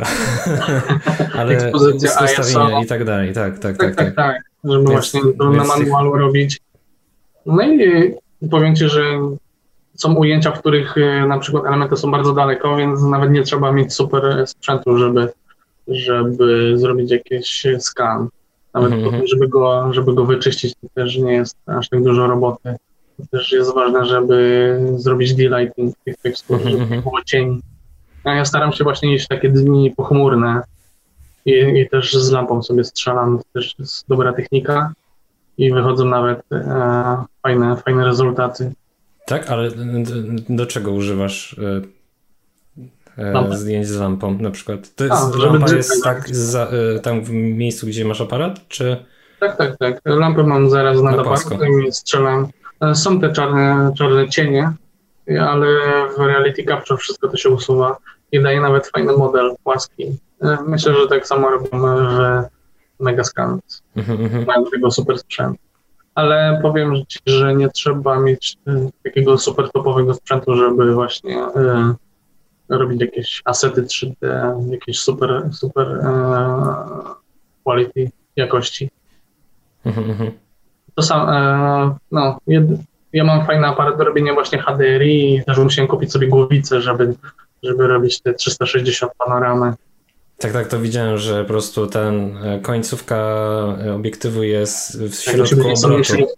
Tak, tak, żeby tak. po prostu to wszystko dobrze żeby działało. Żeby się połączyło równiutko, żeby nie było tak, żadnych tak, tak. problemów. Ale ja mam zazwyczaj takiego pecha, że bo, bo jest coś takiego jak te template'y w Bitcoinie, mhm. że można sobie, wiesz, zamiast łączyć non-stop e, panoramy, to że można sobie template e, załadować i tak samo jak jak zrobiłeś te ujęcia z, z, z tego, z głowicy. Mhm. Zawsze jest taki problem, że albo ktoś mi przejdzie i muszę wrócić, albo nie wiem, jakiś ptak mi przeleci, albo jakieś muchy, mnóstwo much. Jest mnóstwo takich czynników, e, które właśnie składają się na to. Albo flara ze słońca, mm. zasłaniam sobie ręką, także już kilka mam wtedy tych e, braketów, więc cały ten template mi się gubi. Bo to, bo, bo to włącza, to liczy kolejność zdjęć. Także od technicznej strony wydaje się to, e, nie, z teoretycznej strony jest to łatwe, ale od technicznej strony nie, raczej nie. No, no. Tak wszystko wydaje... właśnie trzeba nauczyć się dograć, zależy hmm. jaki masz sprzęt, nauczyć hmm. się sprzętu. E, no właśnie, żeby być dobrym w tych panoramach zajęło mi e, ponad rok. Zacząłem to robić już 4 lata temu i do tej, do tej pory się uczę. Robienie skanów też mi zajmuje dużo czasu, no sobie się tego uczę. I myślę, że to jest jeden z głównych powodów, dlaczego niektórzy z moich kolegów właśnie przechodzą do koncept artu, ponieważ tam nie trzeba być aż tak bardzo technicznym. Hmm. No, nie oszukujmy się, że wiesz, można zacząć od mega skanów, trochę tu modeli, tu, podmalować, tu podmalować, jest fajna idea, e, fajny pomysł i hmm i koniec roboty. A czasami to ja w pracy się pieprzę, żeby na jednej klatce mi tam animacja dobrze działała. No. no czasami zdarzają się takie sytuacje, ale na ogół jest, y, na ogół nie ma, nie ma takich problemów. Ale to też właśnie na to się składa dużo doświadczenia i męczenia w tych programach, żeby się to wszystko uczyć. No, zobaczymy, no. jak to będzie. No, powodzenia w nauce dalej i, i, i tak dalej. No. Bardzo fajne też rzeczy wychodzą tobie, jeśli chodzi o tą fotogrametrię. Eee, też no zobaczymy, może będę sprzedawał te drzewka na, mhm. no, na, no. na, na tej swojej stronie. Tak, tak. Którą prowadzę od paru lat. Także właśnie te, no. te panoramki właśnie udostępniam na, na, na swojej stronie, bo już mam tego tyle i te fotopaki, tego już Mam tyle tysięcy zdjęć, że już zacząłem to, to udostępniać w internecie. Tak, tak. E, czyli jak dla osób zainteresowanych zapraszamy na stronę locationtextures.com i tam najwygodniej jest wszystko z, z, znaleźć, tak? Bo na Gumroadzie Gumroadzie tak e, super się nie wyszukuje, zdecydowanie lepiej jest na stronie. Jest tak polecam. super, tak. No ale właśnie też właśnie e, polecam, żeby, żeby młodzi artyści albo większość z nich też udostępniali swoje zdjęcia, ponieważ potrzeba nam wysokiej rozdzielczości. E, jeśli chodzi o różne referencyjne zdjęcia. A to może, może, może podpowiedz, co, co i, jeśli na przykład jest jakaś osoba, która nas słucha i ma aparat, to hmm. jak ona powinna przygotować albo jak robić zdjęcia, żeby to dało się, no żebyście mogli to po prostu użyć w jakiś sposób. Mm, no ja zacząłem e, udostępniać rawy, żeby mhm. potem ci, co sobie je ściągną, będą mogli sobie wyciągnąć cokolwiek, e, jakiekolwiek potrzebują informacje z tych rawów. Mhm. No, mm, staram się też robić HDR-y. Jeśli na przykład jak byłem w Kambodży i w Tajlandii, to tam te skały w porównaniu do nieba, to była taka różnica w ekspozycji, że jak zrobiłem dobrą ekspozycję na skały, bo były takie ciemne, to niebo było przepalone, więc e, starałem się robić brakety. Trzy ekspozycje wystarczyły, żeby złapać całe niebo e, i te skały i ziemię. Więc e, myślę, że jeśli chodzi o dynamic range, to właśnie, żeby starać się na histogramie złapać wszystkie te highlights, cienie i światło cienie na jednym zdjęciu. Lub, lub robić brakety. Jest bardzo właśnie dużo ludzi, którzy udostępniają też swoje zdjęcia mnóstwo stron też właśnie, którzy też e, chłopaków, dziewczyn, którzy udostępniają swoje fotopaki, także jest... Ja na pewno kojarzę... Można się wzorować na inne. Fotobash.org. Tak, tak. I co jeszcze jesteś w stanie polecić? O, dużo tego jest, Fotoref. Tam e, moja koleżanka Gaja Julian też swoje właśnie e, dodaje zdjęcia. No, musiałbym tam podać potem listę. Okej, okay, Ale myślę, że każdy, specy, każdy specjalizuje się w swojej dziedzinie, ponieważ ja miałem własny swój pomysł na swoje zdjęcia. Myślę, że inni chłopacy mają pomysł na, na, swo, na, na swoje zdjęcia, w jakim kierunku będą używane. Myślę, że bardziej mm -hmm. do artu moje to staram się, żeby użyć je w Aces Pipeline, w postprodukcji, żeby każdy mógł sobie wyciągnąć z tych zdjęć, jakie tylko potrzebuje informacje, także myślę, że teraz już jest wybór taki, że każdy może sobie wybrać to, co potrzebuje. Także ja staram się być bardziej taki techniczny, mam na to swój pomysł i tam e, w tym kierunku sobie działam. Może jeszcze do tego dodam skany, a myślę, że inni chłopacy działają sobie w swoim kierunku i też mają swoją, swoją widownię, e, w sensie swoją, e, swoich, swoich nabyw customerów, kupców tych, tych panoram i fotopaków. U, u mnie głównie są to moi koledzy, studia. W sensie teraz Argwis strasznie dużo zaczął kupować moich panoramach. E, w sensie studia Argwis zaczęły kupować dużo i myślę, że w tym kierunku się będę specjalizował bardziej mm -hmm. technicznym niż e, do concept Tak jest. No, no, no. Bardzo ciekawe, fajne rzeczy. Muszę, muszę zobaczyć, jak, jak, jak, jak się renderuje z taką mową strasznie dużej rozdzielczości. Nie, nie, to powiem Ci, że e, u nas re, renderują maksymalnie w 4K, bo mm -hmm. ponieważ nie, nie bierzemy właśnie pod uwagę tych gigantycznych panoram. Je bardziej używamy w make paintingu, -hmm. żeby jako podłożyć je -hmm. tak, jako backdrop w żeby podłożyć na, na, na skill, na kulę. Mhm, no, no bo to mm, efekt jest bardzo podobny. Efekt jest bardzo podobny, a liczy się znacznie dłużej. Tak, no zależy od tego, jaki artystyczny efekt chce się uzyskać. Jest jeszcze HDRI Heaven, jest, czasami jest Lighting Department, chłopaki też tam ściągają na szybko, jak to mhm. potrzebują. Ale, ale, ale jednak ich color pipeline nie jest e, e, nie jest ACES, e, w sensie nie jest konfigurowany pod ACES. Mhm, Także też właśnie techniczne sprawy. Tak jest. Trzeba omawiać, jeśli robi się dane ujęcie z każdym z departamentów, jaki, jaki się ma pomysł na to. No, no, no. Nie wiem, jak tam, tam, tam ci chłopacy właśnie z Hadri Heaven, ale wydaje mi się, że możesz mieć większe doświadczenie w tym. No, nie robią to od dłuższego czasu. tak? No, na, plus, na plus dla mnie działa to, że może, że moich panów używa, używamy w pracy i mhm. mogę skonsultować to ze wszystkimi departamentami jaki jest efekt, jak to wychodzi, co potrzebujemy, czy trzeba wywalić słońce z, z panoramek, czy te panoramki użyjemy tylko do make paintingu, a oświetlimy czymś innym, bo to jest głównie e, potrzeba, jeśli e, potrzebujemy jakieś refleksje, jakieś odbicie. No, no, no. E, ja jestem bardzo ciekawy, bo mm, jak szukałem, to nie wiem, czy było za dużo informacji na temat tego, a to wydaje mi się, że musimy o tym porozmawiać, bo inaczej mnie wszyscy zabiją. Jak, jak, nie zdążyliśmy na tego pogadać, chyba, chyba wiesz o czym, o czym mówię. E, czyli po prostu, jeśli dobrze pamiętam, to w 2017 e, mhm. można powiedzieć, że dostałeś Oscara. Prawda? Tak, tak. No to, było fajne doświadczenie, ponieważ zaczęło się od tego, że napisałem tylko jeden post na Facebooku, który mm -hmm. podchwycili, podchwycili z TVN-u i zaczęła się ta cała nagonka. Mm -hmm. Sam nie spodziewałem się, że to się tak rozdmucha, ponieważ u, u, moich kolegów w pracy była ta sama historia, tylko u nich w krajach, we Francji i we Włoszech bardziej poważnie do tego podchodzą. U nas do tego podeszli tak, żeby e, pokazać to jako, nie wiem, bardziej jako kącik ludzi pozytywnie zakręconych. E, a u moich kolegów były bardziej takie poważne wywiady, e, bardziej dużo pytań o karierę, jak to wszystko od technicznej strony wyglądało.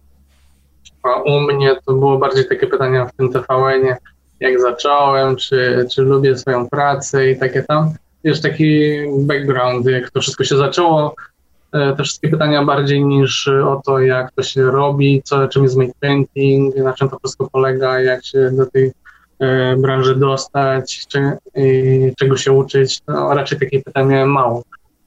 A, no szkoda, bo starałem się tak odpowiadać, żeby jak największą ilość młodych artystów przekonać do tego, żeby pracować jednak w tej postprodukcji, żeby się specjalizować i znaleźć sobie właśnie swoją specjalizację i zawód, który się będzie chciał robić, ponieważ made painting to nie jest tylko jedna dziedzina, można robić, nie wiem, texturing, lighting, e, no jeśli chodzi o bo teraz się zagolopowałem, jeśli chodzi o samą pracę. No. A miałem powiedzieć o, tej, o całej tej sytuacji. Tak, e, tak. tak. Znaleźli, znaleźli też innych e, chłopaków, którzy robili, mhm. dziewczyny, którzy robili na Jungle Book, o których nawet nie wiedziałem wcześniej. Więc znałem dwie koordynatorki. A... Też z Polski? Też z Polski? Tak, tak, to były mhm. Polki. Jedna okay. chyba nie była przez cały okres tego projektu, tylko ja na tyle była związana z tym projektem, że E, zacząłem od samego początku e, w, kont- e, Art Department z fantastycznym, z fantastycznym art dyrektorem Ravi Banza, z którym mam do dzisiaj dobry kontakt. I on mnie tam wkręcił i robiliśmy koncepty przez rok, ponieważ dostaliśmy masę, masę referencyjnych zdjęć i samych konceptów ze studia, które były raczej, jak sam możesz sprawdzić w internecie, takie bardziej rough, takie ogólne że tu jest mogli, tutaj gałązki pomalowane, a my, my musieliśmy to już zrobić takie bardziej realistyczne, że jak my to wykorzystamy w postprodukcji, jaki jest nasz plan, żeby zrobić to w 3D i wtedy jeszcze nie była ta fotogrametria tak bardzo rozwinięta, e, wiele rzeczy nie było rozwiniętych. Podczas całej tej produkcji stworzyli tam dużo e, toolsów, e, tych narzędzi, żeby ułatwić scattering, no bardzo to było skomplikowane i był nawet moment, że wydawało się, że nie skończymy tego projektu przez techniczne, e, przez techniczne możliwości. I wtedy kupili nową farmę, wydali na to grube miliony i jakoś mogliśmy e, pociągnąć ten cały projekt do końca. No myślę, że e, tak akurat się skupiła uwaga na mnie, że zrobiłem ten post na Facebooku. Jednak, jednak było tam właśnie dużo więcej, na przykład Piotr Schutter, mm. mój bardzo dobry kolega, który teraz jest e, w Nowej Zelandii, w Łecie, e, environment artist i też spędziliśmy trochę czasu ze sobą w jednym departamencie pracując na Jungle Book, potem odszedł. No i jak mówiłem, ja bardzo byłem związany z tym projektem, ponieważ przez całe te trzy lata, nie dwa lata, robiliśmy ponad, prawie 2 miliony zdjęć z samych Indii przejrzałem w internecie. Zrobiłem masę konceptów, e, masę make paintingów, potem tam mogłem trochę 3D porobić, trochę lightingu. Także jeśli chodzi o wkład e, w sam projekt, to myślę, że dużo, dużo, dużo pracy zrobiliśmy. W pewnym momencie było nas dwa piętra make painterów i environment artystów. To myślę, że to było apogeum w ogóle, jakiś boom na artystów, nie? Ale to mówisz, że i, i, ile mniej więcej osób mogło nad tym pracować, że jakby ile osób je jakby zostało jakby nagrodzonych w tym momencie? Bo to byłeś jedną z... No, chyba ci już nie powiem, bo zapomniałem. No, no, no. ale tak mniej więcej. No myślę, że 10, 300, 20? Nie, 300 osób na pewno pracowało na Django Chyba nawet w kredytach na IMDB możesz zobaczyć, ale... Mhm. E, z roku na rok jest tak, że coraz mniej e, można, coraz mniej miejsca dają na kredyty w napisach końcowych. Nie wiem, jakby no, to no, no. kosztowało. Tak, tak, tak. No, to jest ciekawe, ale, ale, ale tak jak słyszałem, że, że dużo osób mm, zależy na tym, żeby byli w kredytach, mhm. niż żeby dostali pieniądze za swoją pracę.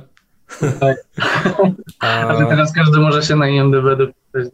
Tak, tak, tak. A nawet zdarzyła się sytuacja nad e, Torem, że nie dodali mnie przez przypadek do kredytów, ponieważ mhm. lista idzie przez naszego environment e, supervisora, przez mojego szefa, HOD, e, tylko w HR ktoś tam zapomniał produkcji, produkcji ktoś tam zapomniał mnie dodać i nie byłem w napisach końcowych, ale też po tylu latach jakoś tam nie dbam o to. No, Coś no, no, właśnie, właśnie, to jest, Ale nad Jungle Bookiem nie. No i całą, całą tę sytuację starałem się wykorzystać na tym, żeby właśnie promować to, żeby coraz więcej polskich e, młodych artystów e, lgnęło do tej branży, ponieważ jak się popatrzy, to jest e, w postprodukcji e, jest mnóstwo Włochów, jest mnóstwo Francuzów, jest mnóstwo Hiszpanów. I to jest też takie środowisko, że jedni pomagają sobie drugim. U nas jest bardziej to wygląda tak, że jak jeden już dojdzie do jakiegoś poziomu, to już jest takim samotnym wilkiem. E, no też się składa na to, że każdy ma swoją niską, wąską specjalizację. Mm-hmm. Że ja, żebym komuś pomógł, to dobrze, że jakby to był mate painter, ponieważ każdy ma swój startowy, startową bazę umiejętności, mm-hmm. zaczyna i wtedy można mu pomóc rozwinąć tych, których mu brakuje. No i właśnie tak jak mówiłem, że będąc w firmie, ja wiem, czego mi brakuje, więc e, koledzy mi pomagają, albo czasem mogę się zapytać, e, jak zrobić to i tamto, a będąc samemu w domu, sobie mogę wyobrazić, że e, ciężko jest komuś e, znaleźć tą swoją ścieżkę. Chociaż e, jest tyle teraz tutoriali, że chyba nie ma wymówki. Jak ktoś, jak ktoś mi powie, że czegoś, że czegoś nie umie, albo czegoś nie wie, to e, wcześniej nie sprawdzając, wiesz, w internecie odpowiedzi tutoriali. W 2010-2011 bo nawet wcześniej jak to zacząłem, bo ja zacząłem całą tą moją przygodę dużo, dużo wcześniej, tylko E, oficjalnie tak zacząłem na przełomie 2011-2012 e, tutaj w Londynie są tą swoją przygody, więc e, ciężko było cokolwiek znaleźć. Kontaktowałem się tam z tutaj seniorami i właśnie tych, których podziwiałem, to poznałem tutaj osobiście i do dzisiaj jesteśmy super kolegami i nauczyłem się bardzo dużo od nich, więc pamiętam moją rozmowę pierwszą w NPC, zadanie mi trzy pytania, nie potrafiłem na nic odpowiedzieć, ale, ale HOD Marco Genovesi, fantastyczny człowiek, y, powiedział, że podoba mu się bardzo moje portfolio, więc y, resztę mogę się nauczyć.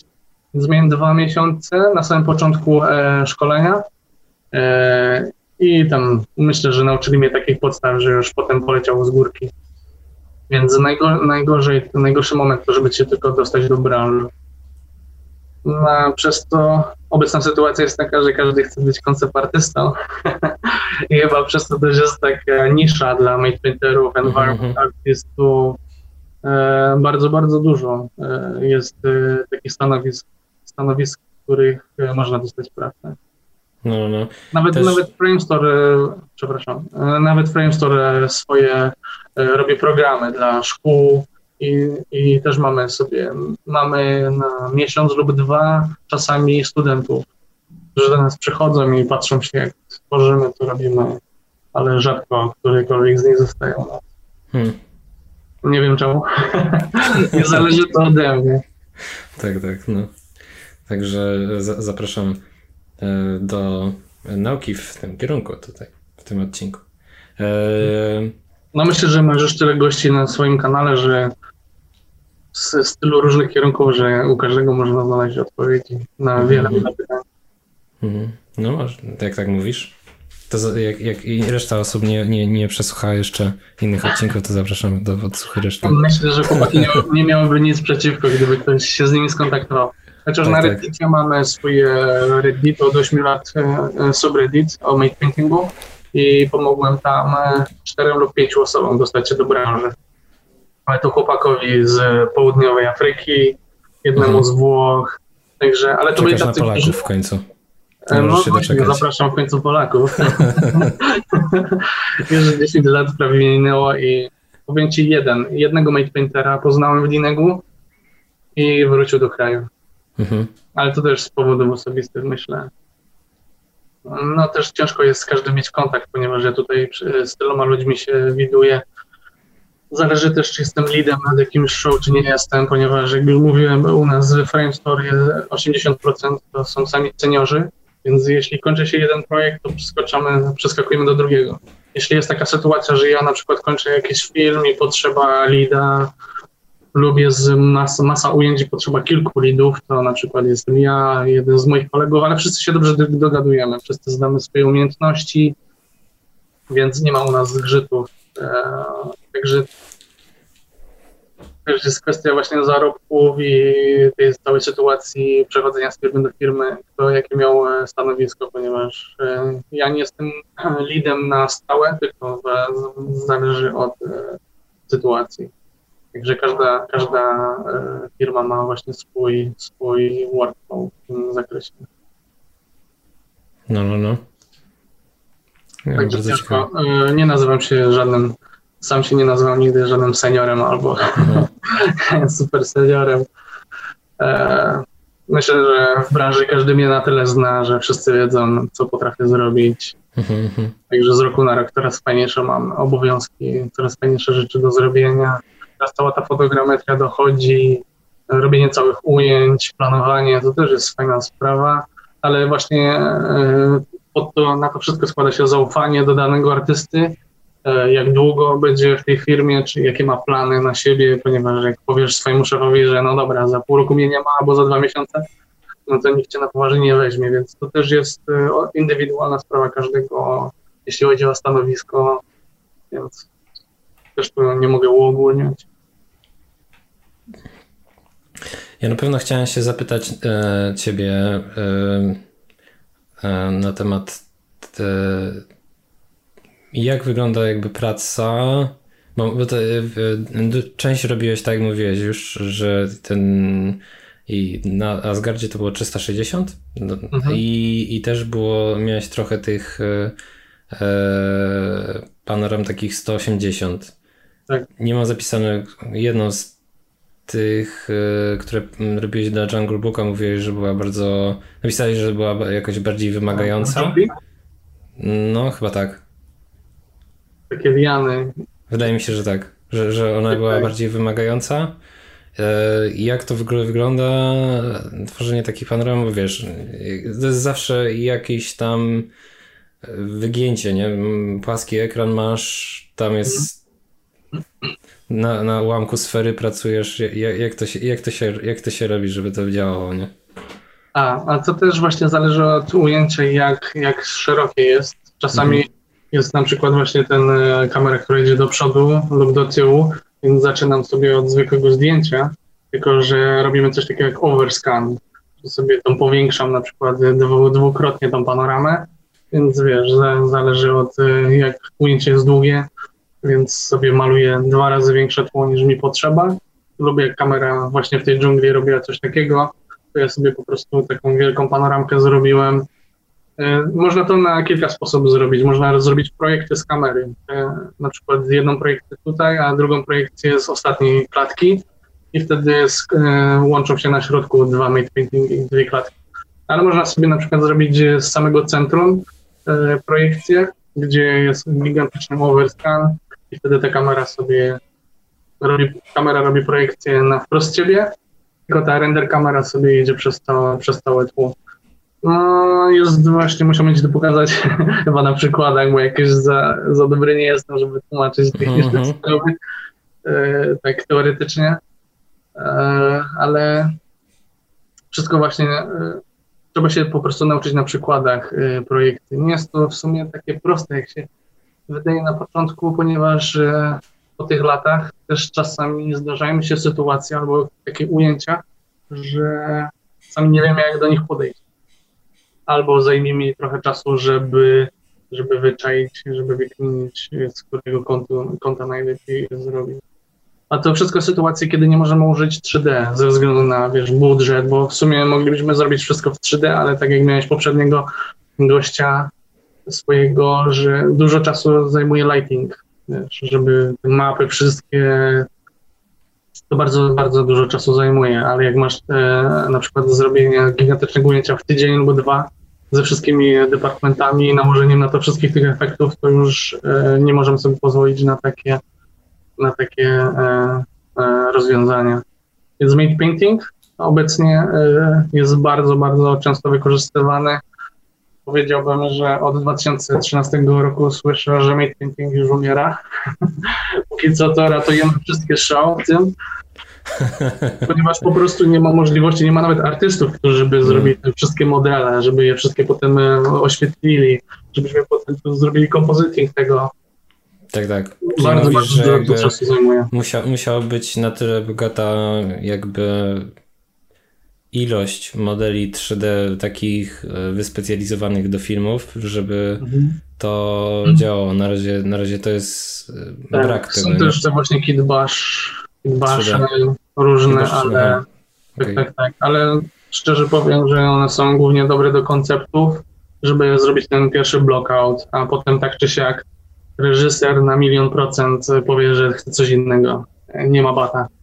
Jeszcze nawet będzie to karierze, w swojej karierze nie spotkałem się z sytuacją. Może dwa albo trzy ujęcia były takie, że zrobiłem za pierwszym razem i powiedział, je, super. Zazwyczaj jest tak, że im więcej reżyser ma czasu, ciągnie cały ten development do samego końca, do ostatniej minuty. Jak jeszcze ma w ostatniej godzinie coś do powiedzenia, że tu zmienić tu, to on to zrobi. Także czasami jest technika, żeby nie pokazywać coś przez tydzień, a potem dopiero pokazać. tak, Ale tak, to nie tak. ze wszystkimi studiami można sobie u, pozwolić. U mnie, u mnie na, na, na, na, na studiach e, z architektury to, to zwykle było tak, że był projekt, nie? Że na przykład robisz semestr projekt i potem na samym końcu jakby jest oddanie, nie? Więc jakby tak. nie pojawiasz się, żeby nic się nie zmieniło, nie? Bo inaczej jak prowadzącemu pokażesz, to on to zmieni, nie? Tak samo, nie? E, e, element zaskoczenia na sam koniec, koniec. Dokładnie, ale to trzeba... Ja robię takie triki, ja robię takie triki, jak znam mojego supervisora, no. albo Wi-Fi supervisora, albo reżysera. Hmm. Jak wiesz, jak wiesz, że po prostu to działa na niego, to tak robisz. Tak. No ale to z doświadczenia wychodzi. No, czasami można sobie pozwolić na to, czasami nie. Ale właśnie made paintingiem ratujemy dużo, bo po prostu to są zwykłe projekty tekstury na model 3D. Równie dobrze można by to zrobić w Substance Painter albo w Mari, ale to też trzeba wtedy renderować i, i ten, ten, cały tekst się wydłuża. A made painting to jest po prostu wzięcie tego zdjęcia, zrobienie projekcji przez kamerę na siatkę 3D, czy to jest zwykły blockout, czy to jest już e, takie render geo właśnie e, wymodelowane w dużej rozdzielczości od e, z modeling department. No, różne są strategie, jeśli chodzi o, o ujęcia. No wiadomo, że, że to mniej zajmuje niż e, włączenie czegokolwiek w 3D, prawda? No, 2D zawsze będzie mniej zajmować 3D, czasu. I, to jest tak tyle problemów czasami. Zawsze. Jakby, że na przykład jest tam jakiś problem z teksturą albo problem z oświetleniem i, i, i trzeba coś poprawić, to, to przez te wszystkie departamenty to przechodzi. No to, to, są, to są dodatkowe po prostu programy i no więcej nie, rzeczy może się czasu, zepsuć. Tak. Po prostu. Albo czasem e, jest albedo tylko malujemy, na przykład dzielimy, dzielisz render przez e, światło i dostaje, masz albedo pomiędzy light, e, pomiędzy warstwą lighting, a pomiędzy albedo malujemy te swoje szczegóły. Tylko wtedy jest ten problem, że Czyli to albedo to jest biało-czarna maska. Taka. Proszę? To jest mapa taka biało-czarna. Dobrze mówię? Albedo? Nie. Albedo? To jest czysty kolor. E Okej. Okay. Albedo to czysty kolor. I właśnie po, i, i w Nuku, w Nuku bierzesz sobie ten czysty kolor, e, bierzesz render, dzielisz go przez albedo i dostajesz tylko samo światło. I w Photoshopie pomiędzy światłem warstwą, a pomiędzy albedo malujesz swój mate painting. Tylko problem jest taki, że taka projekcja zmienia tylko kolor bardziej niż krawędzie. Bo, bo, bo, bo krawędzie są zdefiniowane przez render, przez, przez światło z lighting render. No też to musiałem pokazać na przykładzie. Chyba jestem kiepski w tłumaczeniu technicznych rzeczy do przykładu. Zmieniamy temat. mm, o, ogólnie, no, tak jak mówimy tutaj, bo pracujesz powiedzmy w różnych rzeczach i mhm. matte painting ogólnie, jak mówisz, e, cze częściej jest płaski niż 3D ze względów na budżety. Mhm. Z, jestem ciekawy, bo e, na pewno z, e, też mówiłeś, że się dużo uczysz i, i, i te pewnie rzeczy, które ja znalazłem w internecie mogą być nieaktualne. Mhm. E, I z jakich programów korzystasz? Z tego, co z, znalazłem, to tak. Maya, Photoshop Nuke, e, Renderman, V-Ray? To, to w MPC. Mhm. V-Ray to tutaj we Framestore, ale zależy co używamy. Ale Framestore ma własny silnik renderowania, mhm. więc e, no, głównie wypisałem te silniki, które, których pracowałem wcześniej. Mhm, mhm. Jak, się naz- jak się to nazywa? Ten... F-Light. F-Light. We Framestore, tak. To jest, to jest ich narzędzie, tam mają swoich deweloperów i oni rozwijają ten, ten silnik. No to my, bo mamy właśnie swoje custom shadery i to jest strasznie strasznie skomplikowane, jeśli chodzi o environment sam. Zajmuje to mniej więcej pół roku, żeby się nauczyć, jak robić shadery, jak oświetlać i używać environment pipeline w naszej firmie. Dlatego jest też u nas taki podział na environment artystów i na make painterów.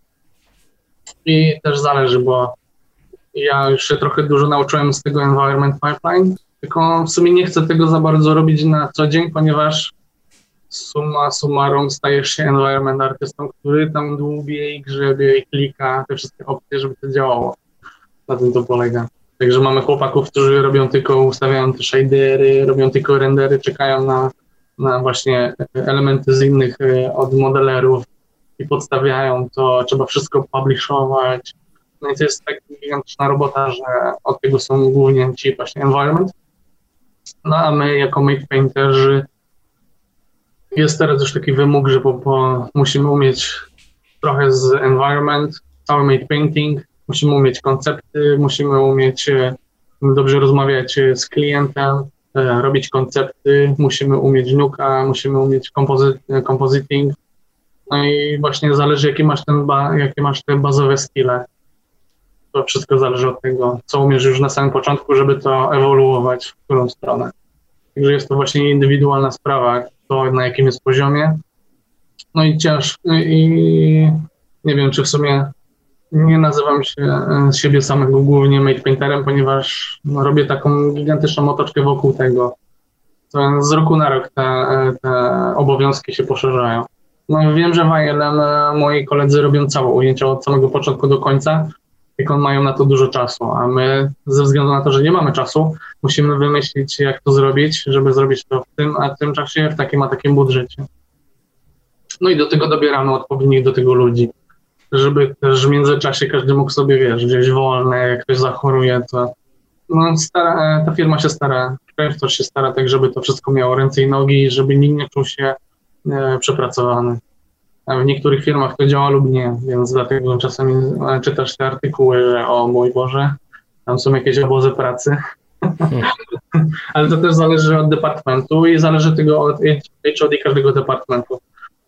W Lighting Department mogą całkiem inaczej pracować niż u nas w environment.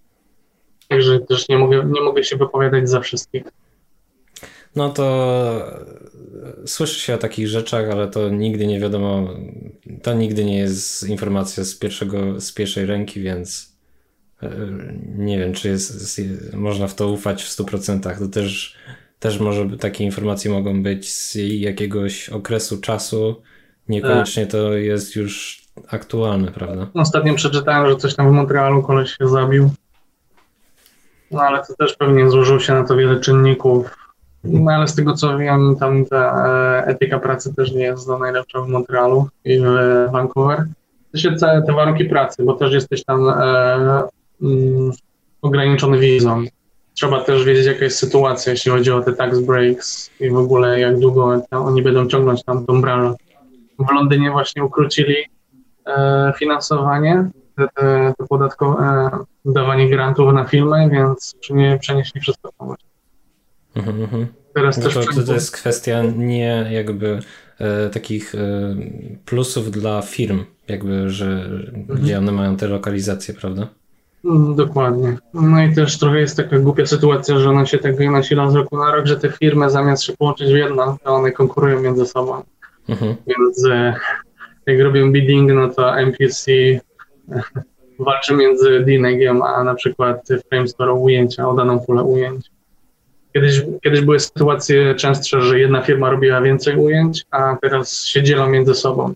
Także czasami e, widzę tylko mały wycinek e, ujęć z danego filmu.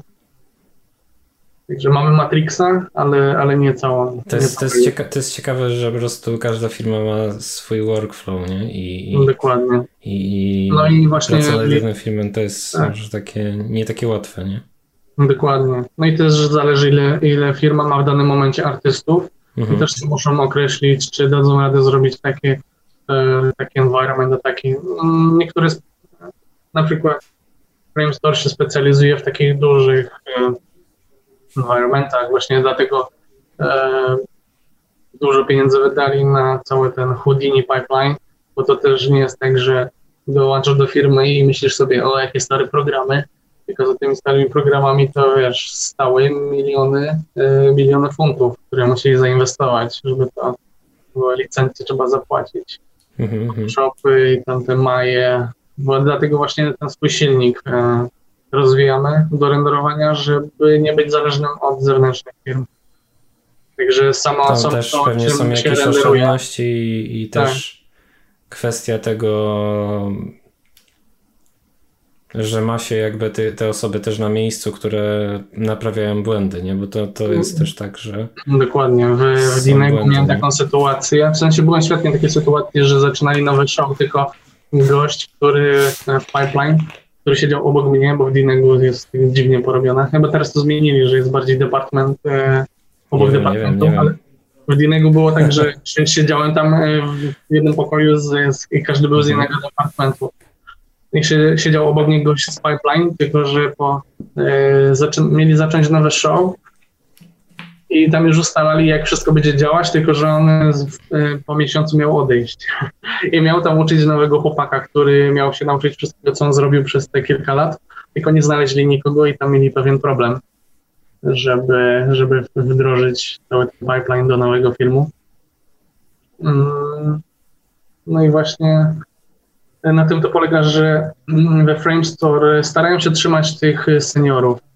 Właśnie takie jest fajne środowisko pracy, że od czterech lat po prostu pracuję głównie z 90, nasz skład składa się w 90% z tych samych ludzi. Zależy od projektu, jak tam mm, potrzeba nas więcej, to zatrudniają więcej, ale tych y, chłopaków, którzy mają tam te właśnie super skille do rozwiązywania konkretnych problemów, to oni ich trzymają. A na przykład NPC to jest obsił całe stado artystów, koniec projektu, nara. E, także, ale ja nigdy nie miałem problemu w MPC, e, pomimo tych wszystkich artykułów e, czasem nieprzychylnych, jak to się pracuje w MPC, ale to też, jak mówiłem, zależy od departamentu. Bo właśnie na tym Jungle Book była taka sytuacja, że komp, komperzy z, stworzyli Unię, z, związek zawodowy, i z tym się właśnie wiążą różne problemy, że tam swoje oczekiwania wobec firmy i finansowe i bla bla. Mm-hmm. I koniec końców skończył się projekt. Wszyscy, co dołączyli do tego związku, wywalili ich. Także to nie było fajne zagranie, no ale pokazuje ci właśnie tę sytuację, że, że, że głupio to wygląda, że firmy pomiędzy sobą konkurują, artyści konkurują z firmą, zamiast połączyć się w jedną całość i konkurować z klientami głównymi, którzy zbierają te wszystkie profity. No, no, no. Ale to też takie rozmawianie o pieniądzach, a, a czynników jest milion, więc no to jest, to jest, to jest zagłębiać ten temat. Skomplikowane, że jakby wszystkie rzeczy są ważne, nie? E, każda osoba też, tak jak mówisz, na różnym etapie swojego zawodu też ma inne priorytety i, i to też się ściera nie, ze sobą. Tak. Że, że tak mówisz, że no naj, najlepiej jest to, że jakby, żeby osoby w ogóle się nie wymieniały i wtedy jest taka wiadomo czego możesz oczekiwać, programy się nie zmieniają i, tak. i, i, i, można rozwijać, nie? Takie do, dodatkowe rzeczy, nie? No i właśnie z tego powodu lubiłem NPC, kiedy był właśnie ten boom po 2010 roku, ale właśnie jak ta sytuacja zaczęła się nasilać, że te firmy zaczęły konkurować między sobą, e, e, w sumie NPC zatrudniało, miało taką taktykę, że zatrudniało mnóstwo artystów, a po skończonym projekcie ich wywalała. No nie było to za fajne, ale u nas w e, Environment zawsze starali się trzymać tych, tych, tych, tą jedną grupę artystów i ja jakoś nigdy nie doświadczyłem tych, tych złych, powiedzmy, historii ale znam osoby, które właśnie musiały się wyprowadzić z Londynu. E, gorzej było z tymi, którzy musieli się wyprowadzić e, poza granicę, na przykład wrócić do Australii lub wrócić do Argentyny. Także to nie było dla nich za fajne doświadczenie. No, no i właśnie różne firmy mają różne taktyki na tworzenie filmów. Na przykład mój szef HOD e, we Framestore stara się, stara się tak dostosować budżet, żeby nie wywalać, żeby nie zatrudniać na siłę kogoś, tylko stworzyć wszystkie ujęcia, które trzeba z tym zespołem, który już mamy. No chyba, że jest strasznie dużo tej pracy, to zatrudniamy jakichś e, zewnętrznych artystów do kogoś na jakiś czas. No chyba, że ktoś się okaże, że jakiś super dobry, to zostanie z nami. Także te, dużo jest takich przypadków, że właśnie doszli do nas na przykład ludzie z Australii, e, całkiem młodzi i zostali z nami. Na, na, na przykład taki Peter, mój dobry kolega, o którym chyba wspominałem wcześniej, co miał 19 lat, jakby przyszedł do nas. E, został z nami przez dwa lata. No ale potem właśnie były trochę cięć, nie było e, za bardzo pracy dla environmentu, environment artystów, więc musi trochę małe cięcia robić też. Tam jest osobny proces do tego, kto musi odejść. No niestety takie są realia, że trzeba być przygotowanym na to, że w jednej firmie nie da się zostać na stałe. I ja miałem właśnie tego przykład w NPC, jak po Jungle Book, e, po którym z kolei projekcie po Jungle Book zaczęli już wszystkich zwalniać, gdzie prawie nikt nie został została nas garstka w tym NPC, więc tak jakoś było trochę alienowo. Czułem się jakoś wyobcowany, bo nie było za bardzo pracy, a tak na siłę nas trzymali tam. Mhm, no i mhm. spróbowałem swoich sił w Diningu, no bo myślę, że trzeba przeskoczyć, przeskoczyć do kilku firm, żeby zobaczyć, jak ogólnie wygląda sytuacja, żeby sobie własny pogląd zrobić, jak no, po prostu znaleźć sobie własne miejsce w tej branży, ponieważ bądźmy szczerzy, nie zostaje się w jednej firmie na zawsze, albo ten, ten, ten, kto ma takie podejście, no to jest trochę naiwny i szybko się rozczaruje, ponieważ jest tyle czynników, na które, które się na to składają, że nie da się nigdy tego przewidzieć. Nawet ja teraz pytam się czasami moich kolegów, jak tam praca u nich, jak projekty, czy wszystko ok. Czy mają zlecenia. Dokładnie. No ja nie mają, to znaczy, że wy będziecie mieć, a jak, tak. ma, jak no, odwrotnie. No właśnie teraz y, Framestore był na takiej krawędzi przez ostatnie dwa miesiące przez tego wirusa, mhm. że mieli zamiar zwolnić bardzo, bardzo dużą ilość y, artystów, ale właśnie przez ten rząd tutaj w Anglii, ten cały furlough i ten, ten, ten miesiąc y, rozmów pomiędzy artystą i tam rządem i firmą skutkowały, poskutkowały tym, że jednak w tym czasie zdążyli już nowe projekty do, dostać, podpisać. A wiem, że moi koledzy z Vancouver i Montrealu nie mieli tyle szczęścia i tam we Framestore chyba e, musieli pożegnać dużą, dużą część chłopaków, ponieważ nie, nie podpisali tam żadnych kontraktów. No, obecnie teraz pracujemy na tym nowym show z Montrealem, ale to jest tylko kilka ujęć, więc jest to jakieś przedłużenie na parę miesięcy, ale ogólnie sytuacja przez tego wirusa nie jest e, znowu taka ciekawa. Mówisz, że jakby też na samym początku powiedziałeś na temat tego, że jakby powiększacie swoją ofertę jako firma mhm. e, i też pracujecie nad serialami, nie? To też jakby tak. no daje wam taką możliwość, że otwierać się na większą ilość zleceń. Nie? Może też przez, przez pandemię więcej osób ogląda tak. filmy. Ja słyszałem na przykład, jak mogę jeszcze ci z, y, ten nie dopuścić do głosu na chwilę. No. to słyszałem na przykład y, o Netflixie, że tam Unia Europejska poprosiła Netflix o zmniejszenie wysyłania danych, bo zabierali jedną trzecią internetu, nie jakby tak? całego. No. A, do tego nie słyszałem. Ale oglądam na Netflixie różne rzeczy. Bo bardzo dużo osób zaczęło po prostu oglądać z domu no, seriale. No, i, tak, i, dokładnie. Co, co tutaj dużo mam powiedzieć? No i wy teraz też robicie seriale, więc to takie połączenie trochę. Ale to jest takie fajne nowe doświadczenie, ponieważ e, ci reżyserzy przez to, że zamawiają właśnie te ujęcia w dużych filmach, to oni wymagają tej filmowej quality czasu jest jedną dziesiątą mniej, e, jedną dziesiątą tego, co nad filmem, ale jeśli chodzi o jakość, to wymagają takie góry, że nie wiadomo co. Właśnie tak było nad tym His Dark Materials dla BBC, ale z tego, co oglądałem, to oni tam trzymają wysoki poziom, jeśli uh-huh. chodzi o efekty. No i tam dużą część tego miasta, Gas, jak się tak nazywa, jak się to czytam, e, to robiliśmy u nas i stworzyliśmy całą tą wyspę z, do, z budynkami Strasznie było dużo pracy nad tym, ale myślę, że efekt jest fajny. No i dużo zależy też od kompozytorów, bo oni też tam dużo z tych swoich mhm. dają rozmyć efektów, wiesz, trochę poga, e, mgły tu i tam i pomaga to bardzo. E, bo głównie jakby zajmujecie się z tego, co roz, zrozumiałem, e, postprodukcją, ale teraz też będziecie preprodukcją się zajmować? No, myślę, że z tego, co właśnie piszą nasi szefowie. Czyli. No, mamy szkolenia z Unreala. Ja tam z tak, Unreala tak, tak, jestem tak, całkiem tak. dobry. Bo też e, to, co dodaję na Station, to też nie odzwierciedla tego, co sobie robię w domu. w sensie nie mam takiej potrzeby, żeby wszystko udostępniać, co mm. robię, ponieważ e, no, no robię bardzo... rośnie. No. Zawsze trzeba być tam jeden krok do przodu. Tak. E, no powiem, że. Ja to mówię? Pro, preprodukcja Unreal i te no, tak, tak, tak. personalne projekty w domu. E, no myślę, że w tym kierunku to wszystko będzie szło.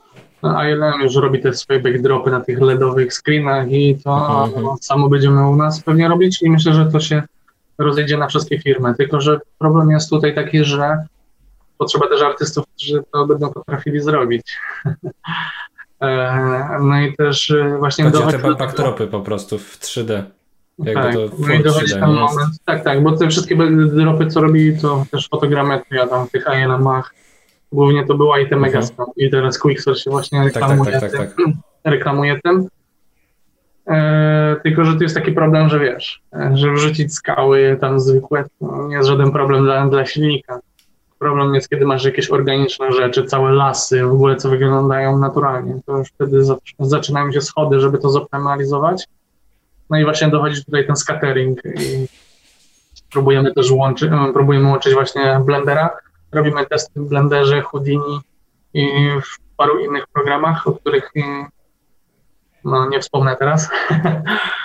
Ale robimy dużo testów i staramy się w stabil, staram się testować ich stabilność. Blender jest super, tylko jeśli chodzi o duże environmenty, to raczej trochę nie, ten, e, nie wytrzymuje.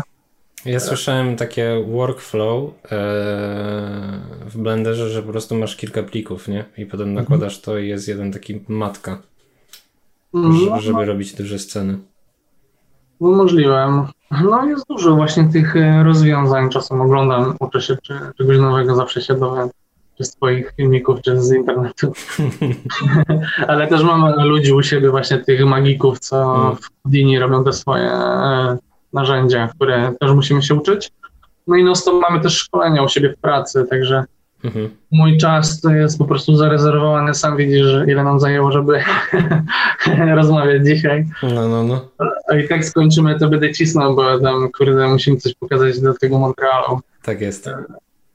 Także myślę, że kolejną część rozmowy też będziemy mogli kiedy indziej dokończyć. Bo, bo, myślę, że nawet nie zaczęliśmy w ogóle, nie wiem, czubka, co chciałem powiedzieć o tych wszystkich, co zrobiłem.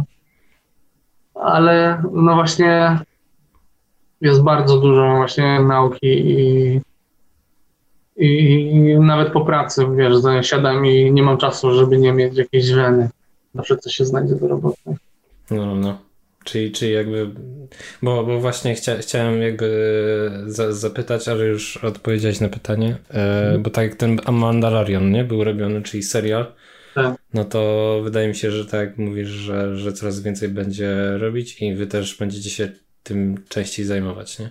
Tak. A jak no, Unreal 5 wejdzie, no to te mega duże asety będą możliwe, nie? Tak. Też mamy wykupioną całą tą e, we Frankfurt bibliotekę e, Megascan tylko, że wiesz, one działają pod ten konkretny typ sceny, ten konkretny wygląd, a w rzeczywistości jak dyrektor zobaczy, reżyser zobaczy ujęcie, co powie tu to, tu to, tu tamto, tu to, tu to, tu to.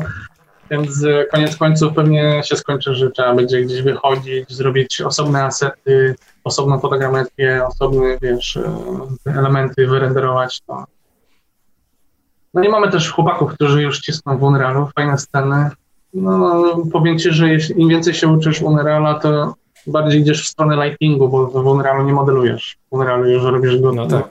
gotowe rzeczy i nakładasz światło, robisz baking tego, więc to też jest, y, idziesz bardziej w stronę innego, trzeba, trzeba wyczuć ten, tą swoją bazę umiejętności, w czym czujesz się dobrze i co możesz zrobić ponadto. Ponieważ myślę, że jakbym teraz cały czas poświęcił na Unreala, to stałbym się bardziej takim lighterem i klikał, bo, bo uczę się tego Unreala, ale im więcej w nim siedzę, to tym więcej klikam, shaderów ustawiam i produktywnie, jeśli z perspektywy czasu nie wiem, czy jestem bardziej produktywny, jeśli chodzi o przydatność tego w firmie. Ja muszę myśleć o tych umiejętnościach, które mi się przydadzą za dwa, za pół roku w mojej firmie, żeby być przydatnym do pracy. Wiesz, można sobie porzucić wszystko, uczyć się Unreala i robić scenki w Unrealu, ale co z tego, jeśli potrzebujemy czegoś innego, z, potrzebujemy co innego zrobić w pracy. Tak, Inne tak, ujęcia. Mhm.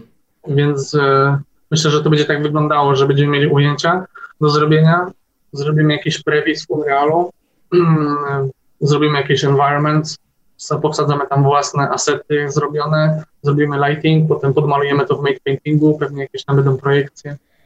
No, zależy od ujęcia. Ale to tak się wszystko nawarstwia. Te, te, te. To nie jest nigdy, że o, robisz Unrealu, robisz Substance Painter. Wtedy, wtedy szufladkujesz się w, tylko w jednym z wielu departamentów. A u nas w Environment mamy ten właśnie mm, przywilej, że możemy robić wszystko, co nam się podoba, co jest wymagane do zrobienia ujęcia, ale trzeba być właśnie na tyle elastycznym, żeby wiedzieć, czego się uczyć w danym momencie. Na przykład e, koncertartyści co chwilę zmieniają teraz, wiesz, Blender, potem Octane, renderują Octane. I co, e, potem, e, co tam, z ZBrushu też jestem dobry, ale jeszcze był ten do modelowania 3D Code. Mhm, Też, mhm. zacząłem, też zacząłem się bawić To, to tym, wszystko ale zależy od tego, który koncept artysta znany wrzuci jakiś nowy Tak, tutorial czego. dokładnie. Nie? dokładnie, potem widać to wszystko na że Tak, tak. Potem leci fala tego, bo akurat taki był Tak. tutorial, nie? No, tylko właśnie w firmie trzeba być trochę bardziej down to earth i myśleć bardziej e, przyszłościowo, żeby zarobić pieniądze, bo to też, wiesz, hobby hobbyem, ale trzeba czasami poważnie popatrzeć na swój zawód i żeby móc się z tego utrzymać. Także koniec końców też się rozchodzi o pieniądze i żeby wycenić swoje umiejętności.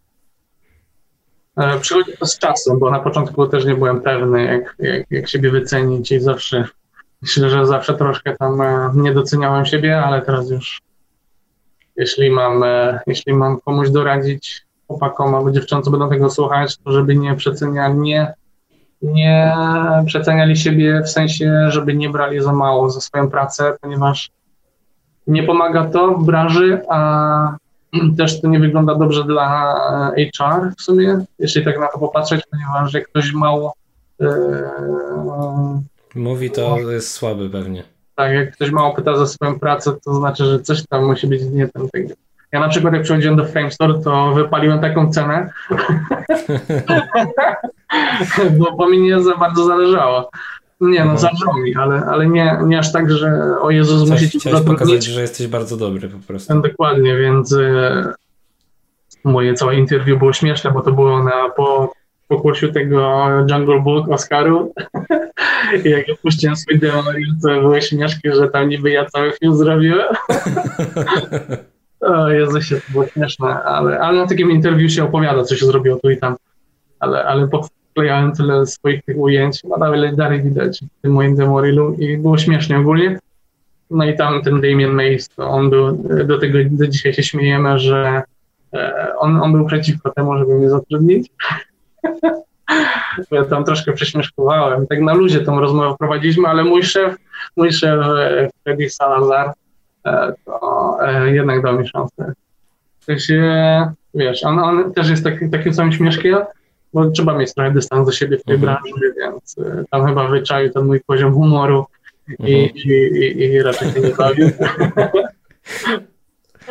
Powiedział, że będzie pozytywnie, więc E, To dokładnie, bo chyba co naj, jedne co najgorsze może być to ludzie bez żadnego poczucia humoru, bo humoru jest strasznie dużo u nas. Bo czasami też jest ten stres przychodzi z, przez deadline, przez pracę z innymi departamentami, przez nawet supervisor może być jakimś tam guburem. Także staramy się ten, ten, ten poziom e, koleżeństwa, humoru w departamencie utrzymać na takim fajnym poziomie. Także bardzo mi się podoba we Frame Store od 4 lat i nie wydaje mi się, żebym zmieniał póki co department. No, zobaczymy jak będzie.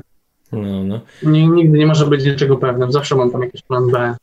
też radzę, żeby, żeby inni mieli też plan B, żeby nie stawiać tylko wszystko na jedną kartę, żeby na przykład uczyć się tylko konceptu, bo ja na początku uczyłem się właśnie informatyki, więc to, czy bym się dostał do branży, czy nie, miałem tak, e, nie byłem aż tak za bardzo przywiązany do tego. A że mi się udało, dostałem tą szansę, miałem dwa tygodnie, żeby się tutaj przeprowadzić do Londynu, no to, e, to było takim fajnym zaskoczeniem. Takim dodatkowym takim kikiem, żeby robić coś więcej. A jeszcze, jeszcze chciałem na chwilkę wrócić. Mamy jeszcze dwie minuty, nie? No spoko.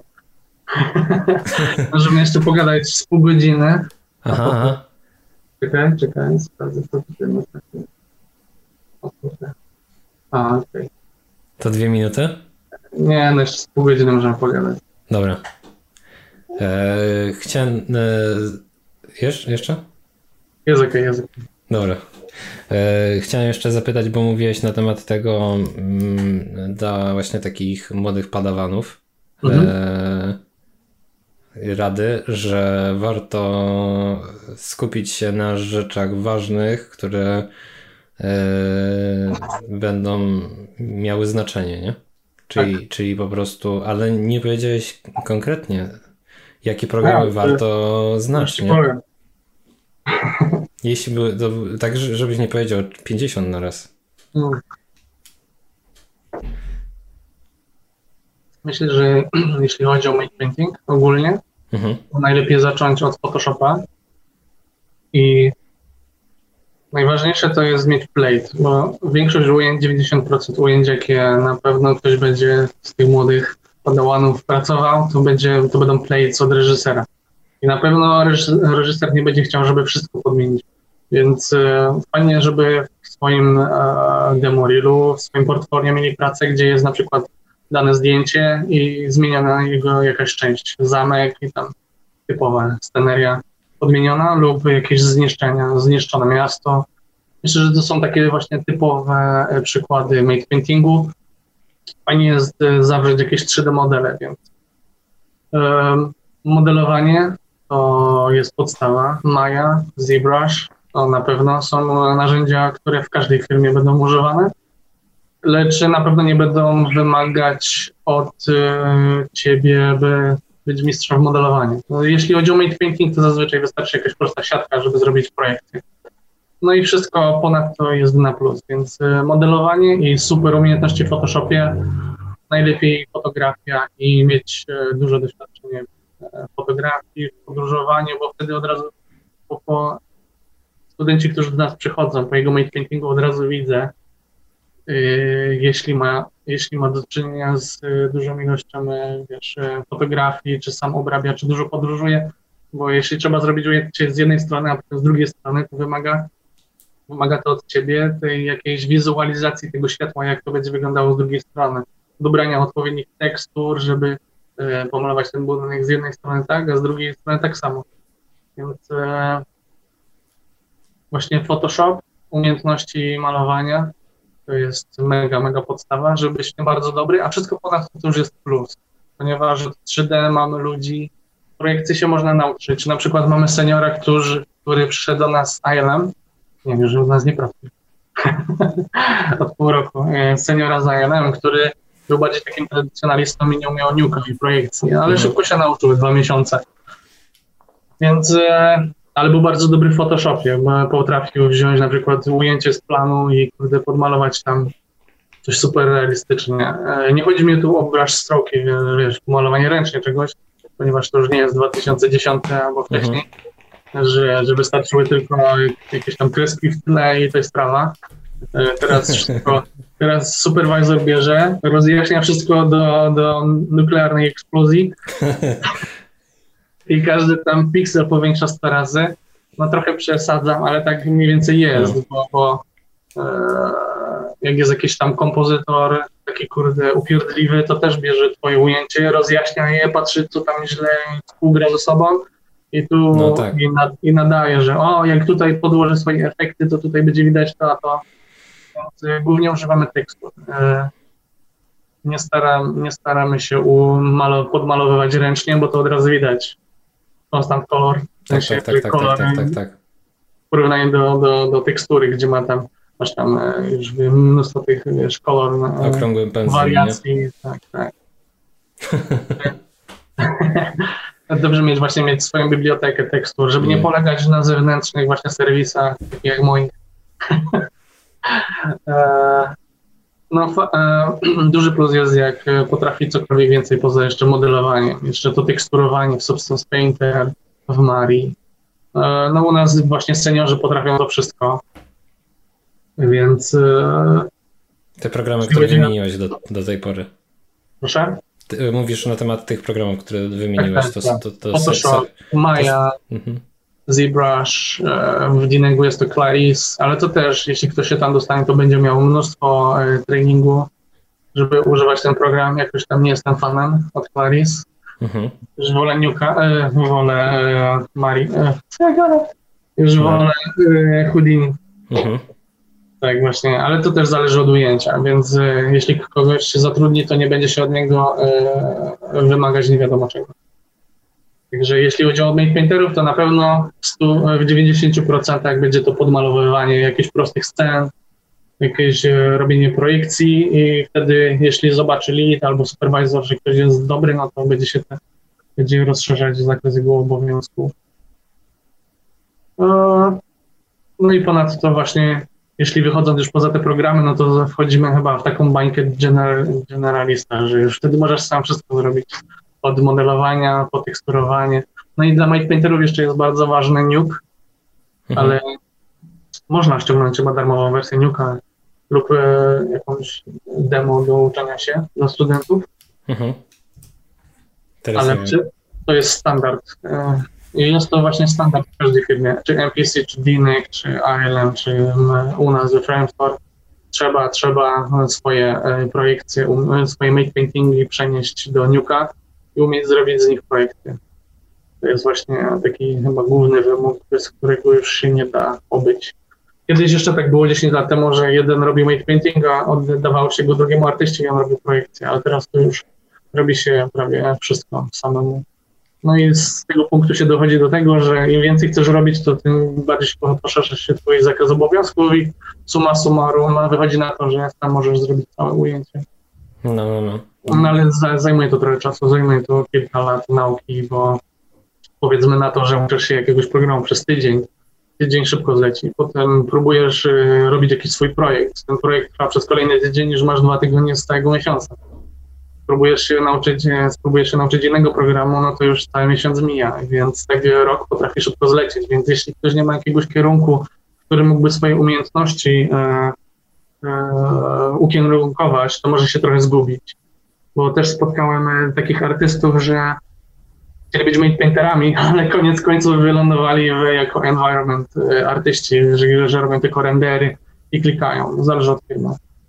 Także jeśli chcesz być bardziej kreatywny, robić bardziej, e, e, być bardziej, e, być bardziej odpowiedzialny za finalny wygląd ujęcia, to musi, to trzeba się skupić bardziej na make paintingu i, i tych wszystkich umiejętnościach wokół tego, niż bardziej wokół renderowania, bo jak przyjdzie się do firmy i powie, a mogę zrobić, mogę renderować to, umiem robić shadery, no to posadzą cię i będziesz klepał te shadery, tylko czas mija.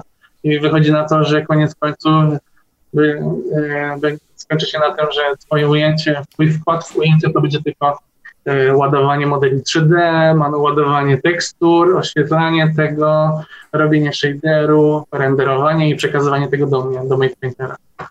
I, I suma summarum nie masz za bardzo takiego dużego wkładu w finalny wygląd. No czasami są takie ujęcia, że, że 3D wygląda tak superowo, że już nic, nic nie trzeba z tym zrobić, więc od razu mhm. do, do no, Tylko tam dajesz, ty dajesz podpis, że to to zrobiłeś i, i tyle. Dokładnie.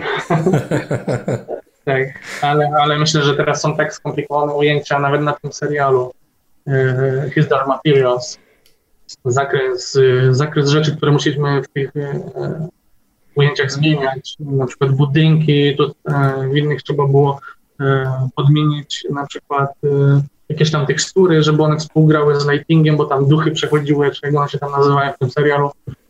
Także ciężko określić je, co na przykład dana osoba robiłaby w firmie, więc e, tak jak mówimy, trzeba mieć, myślę, że trzeba być dobrym obsługiwaniu tych bazowych programów, jakim jest Photoshop, Maya, ZBrush, Nuke, no i potem dookoła te wszystkie Substance Painter, Substance Designer, z, co tam jeszcze są z tych programów, Mari, u nas Mari właśnie używamy w, Framestore.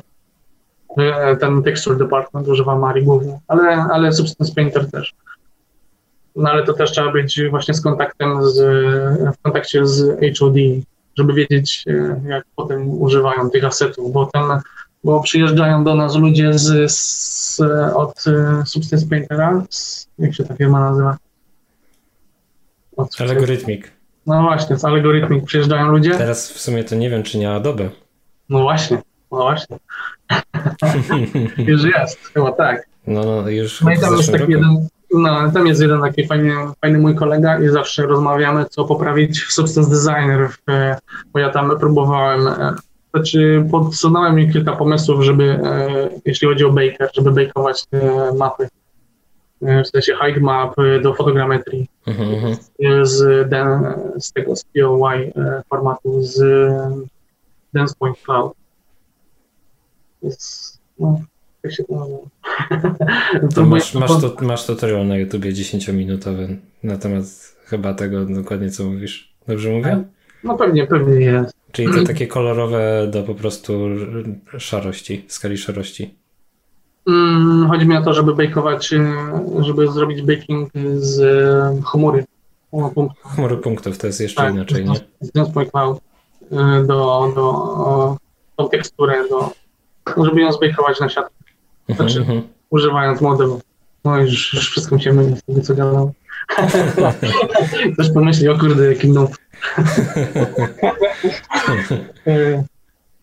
no ale mówię nie jest tak, że wszystko, że wszystko się pamięta. Czasami też odpalam sobie mnóstwo tutoriali i, i też przypominam sobie różne rzeczy, także fajnie, fajnie jest obejrzeć tych, tych chłopaków, mieć wywiady, żeby dowiedzieć się czegoś nowego. I sobie, i sobie też googluję i patrzę się, co tam, co tam sobie działają. Także myślę. E, no, tak ja e, chciałem jeszcze powiedzieć, no jeśli jak ktoś miałby jakieś pytania, to myślę, żeby napisać e, do mnie, wtedy ja się zastanowię. na co powiedział. Tak. Żeby, żeby było pod nie gadać. Podsumowując w jedno zdanie to programy. E, Photoshop dla Paintera, mhm. Maya, to jest e, w każdej firmie e, podstawa, ZBrush, to też jest e, prawie podstawa, no i wszystko poza tym. No i taka chęć do nauki, nie? Też dokładnie. jakby ciągła. Dokładnie, dokładnie. Bo to nie ma tak, że przyjdzie się do firmy i od razu się będzie robiło. Na pewno w każdej firmie będzie training, czy to tam no właśnie z Dynamic Claris, czy, czy w MPC, cały ten pipeline. W MPC pamiętam, E, parę lat temu, żeby Environment Artist był dobry, żeby wszystko było ten, ten pipeline dobry, zajęło to ponad, ponad pół roku. Chyba 9 miesięcy zajmowało, żeby ktoś ogarnął cały ten pipeline. Myślę, że teraz zrobili to prostsze, tam wiesz, tam udostępnianie w ogóle. Nie jest, w dużych firmach to tak jest, nie? że po prostu wdrożyć kogoś to, to zajmuje dużo czasu. Potem Dokładnie, ktoś pracuje jak firma... Dwa e, lata to jest rok wdrażania i rok pracy. To jest Dokładnie. śmieszne, nie? Po prostu. To jak, jak pracuje ktoś dwa lata, to jest tak, już? Proszę, i dlaczego on dopiero się nauczył? No, dokładnie, jak sobie tak pomyślę, bum, już cztery lata, cztery lata FrameStop, kiedy tak ten czas leci. Mm, no, strasznie dużo czasu właśnie idzie na tą naukę i, i nawet nie wiesz, kiedy ten, ten czas ci przemija, bo projekt za projektem potem. Teraz znowu przeskoczyłem na ten kolejny projekt. Mamy miesiąc do końca deadline'u, a tu już miesiąc minął. Więc połowa nam została tylko, żeby zrobić, a tutaj robi się ciepło. e, możemy jeszcze chwilę, y, jeśli będziesz chciał, e, powiedzieć na temat, e, bo tam też mówiłeś chwilkę na temat swoich rzeczy, które robisz w wolnym czasie, czyli e, personalnych prac. E, tych pewnie ostatnich nie możesz nic powiedzieć, ale z tych, co można znaleźć na ArtStation, Aha. to masz na pewno um, taki projekt, który długo ciągniesz i tam jest kilkadziesiąt e, ujęć już z niego. Tak. To się nazywa No, tak, Fracton to- 8. Tak sobie zacząłem, zacząłem sobie dłubać w tym programie Mandelbulb, w którym Mhm. generuje się fraktale. Mhm, jakoś tak mi się udało, żeby znaleźć tą formułę, która właśnie daje ci taki fajny wygląd tych gripbooks, że one się tak nazywają. Mhm. I mam tego mnóstwo. Bo to normalnie tak wychodzi bardziej jak kalafiorem, tak? Dobrze No, mówię? dokładnie. no i myśl, już od długiego czasu myślę, żeby zrobić tutorial e, mhm. i udostępnić te wszystkie swoje formuły. Myślę, że w przyszłym roku poświęcę na to trochę czasu, bo już zobaczyłem, że jeden z takich artystów, Carl Sisson, chyba też zaczyna właśnie się w tym poważnie, poważnie bawić. Więc e, też robi te gribbles, które mu fajnie wychodzą. No jest to taki, zawsze staram się e, robić coś, co jest moją e, słabszą stroną. Więc e, te, te, te science fiction art, no nie powiem, że jestem jakimś tam mega fanem science fiction, takim jak Gwiezdne Wojny, Mhm. ale, ale właśnie podoba mi się właśnie ten temat science fiction, ponieważ w pracy na co dzień od kilkunastu, od kilku lat robię non-stop environmenty, lasy, góry, budynki, więc poza pracą staram się robić totalnie 180 stopni coś innego. No i właśnie tak znalazłem ten science fiction projekt, że nawet mi to wychodzi fajnie. Jest to jakieś tam, e, często dostaję e, parę razy w miesiącu jakieś oferty pracy, żeby robić jakieś układki. Tak. Ja mówię, jeszcze raz, jeszcze raz co? E, Okładki? e, jakieś okładki lub jakieś tam cover Mhm. arty lub żeby pracować w jakiejś branży gier, żeby zrobić jakieś make paintingi o futury, futurystycznej e, tematyce. Mhm. Mhm. No Ale tak to ja się mówię- kończy. Ale ja mówię, nie no sorry, ja pracuję jako mate painter, No, to może kiedyś. no, no. no. Nawet jakbym chciał, to czasowo nie dam rady, bo kurde, do pracy teraz już przy tym Unreal, to już ten czas poświęcam, żeby wy, ten, zrobić pipeline, zrobić development tego swojego pipeline'u, żeby to fajnie działało pod kątem użycia tego umysłu pracy, a ten, e, tak, ten projekt to jest takie dla zabawy. Żeby pokazać, że cokolwiek innego potrafię robić poza tym. No bo nie powiedziałem, mógłbym też modelować, ale nie chcę pokazać swoich umiejętności tylko jako modeler, lubię jakieś tam, no mógłbym też koncepty rzucić, ale Mhm. konceptów pracy robię też tyle, na przykład do Jamesa Bonda zrobiłem zarobiste ujęcia, no pochwalę się. jeszcze, jeszcze go nie ma, Kurczę, ale, ale jeden z fajni- jeden z w, na początku roku, że już go wypuszczą. Tak, kurde. nie możesz zobaczyć tego, Tak. jak to wyszło faktycznie, nie? Ale, ale powiem Ci, że takie fajne mi się udało zrobić, bo takie fajne są tam ujęcia tego e, Szkocji, Mhm. że takie fajne mam tam dwa lub trzy ujęcia, że nie mogę się doczekać, jak wyjdzie w końcu ten James Bond. No i też konceptów dużo zrobiłem. E, Każdy film w sumie, jaki zaczynam, to mnóstwo konceptów robię. Do tego His Dark Materials e, z serialu też zrobiłem masę, masę konceptów. Tylko to też jest tak, że nie mogę ich udostępnić. Więc, e, ale z, z biegiem lat już przestało tak bardzo zależeć, żeby wszystko pokazywać w sieci. Myślę, że to staje się to taką twoją rytyną, że pracy u ciebie wiedzą, że potrafisz robić koncepty, więc zrobisz koncepty. Stało się, jest to tak naturalne, że po prostu każdy jest od jakichś tam rzeczy dobry, jakimś ekspertem. Także ja nigdy nie mówię, że jestem o super tam z environmentu, że mogę tam kogoś zastąpić, ponieważ wiem, że jestem dobry w jednej dziedzinie i w niej się trzymam. I myślę, że tak trzeba na to spojrzeć, jeśli ktoś wchodzi do tej branży, żeby nie myśleć, że, że można być we wszystkim dobry. Trzeba się naprawdę, naprawdę specjalizować w jednej dziedzinie, patrzeć się na ogłoszenia pracy i co jaka firma wymaga od, od ciebie. No Bo myślę, że na przykład jeden, chyba widziałem tam ogłoszenie, to też ma tam jakieś różne dziwne wymagania, do których pewnie bym się wszystkich nie załapywał. Ale, ale biorę to pod uwagę, że, że można się nauczyć e, szybko nowych rzeczy. Więc e, staram się pokazywać poza pracą coś innego, co potrafię robić. Mhm. Myślę, że rozszerzę i dlatego też e, staram się to wszystko roz, e, trzymać osobno, więc science fiction art i ten koncept na ArtStation to trzymam osobno, poza pakami, chłopaki mam na swojej osobnej stronie, więc jak chcę się pochwalić pracodawcy albo komuś tam, że mam swoją stronkę, to pokazuję te location textures. Więc y, nie, nie traktuję tego jako konkurencja dla jakichś tam innych stron. W ogóle traktuję to bardziej jako moje CV. Na przykład jak podczas y, ostatniego projektu, na którym pracowałem u nas, y, między innymi też Hisdor Materials, akurat sobie gadaliśmy z superwizorem i potrzebowaliśmy do paru ujęć e, specyficznego nieba, które miałem tam akurat na swojej stronce, więc e, pokazałem im moją stronę, więc tam było całe tam pogadanka, ho, ho, to jest, to fajnie wygląda, więc e, chodzi mi bardziej o to, że jeśli chcesz się pokazać jakieś umiejętności, to żeby je rozgraniczyć. Jeśli mówimy o niebach, no to pokazujemy mu, to pokazuje tylko swoją stronkę z niebami, dokładnie. Jak gadamy o teksturach, to pokazuje tylko swoją stronkę z, z teksturami i gadamy tylko o samych teksturach, żeby mi się tam nie przewidziały jakieś koncepty, jakieś tam science fiction arty pomiędzy tą pracą, mhm. ponieważ nie jest to jakieś tam, nie sprzyja to takiej rozmowie płynnej, więc y, też staram się to wszystko rozgraniczać. No myślę, że jakbym był koncept artystą stricte, to bym trzymał wszystko w jednym miejscu i tym tym się reklamowało. No, no, no. Taki Mandelbulb to jest taki trochę powrót, wydaje mi się, twój do informatyki, nie? No dokładnie, bo tam no. to trzeba tweakować te parametry.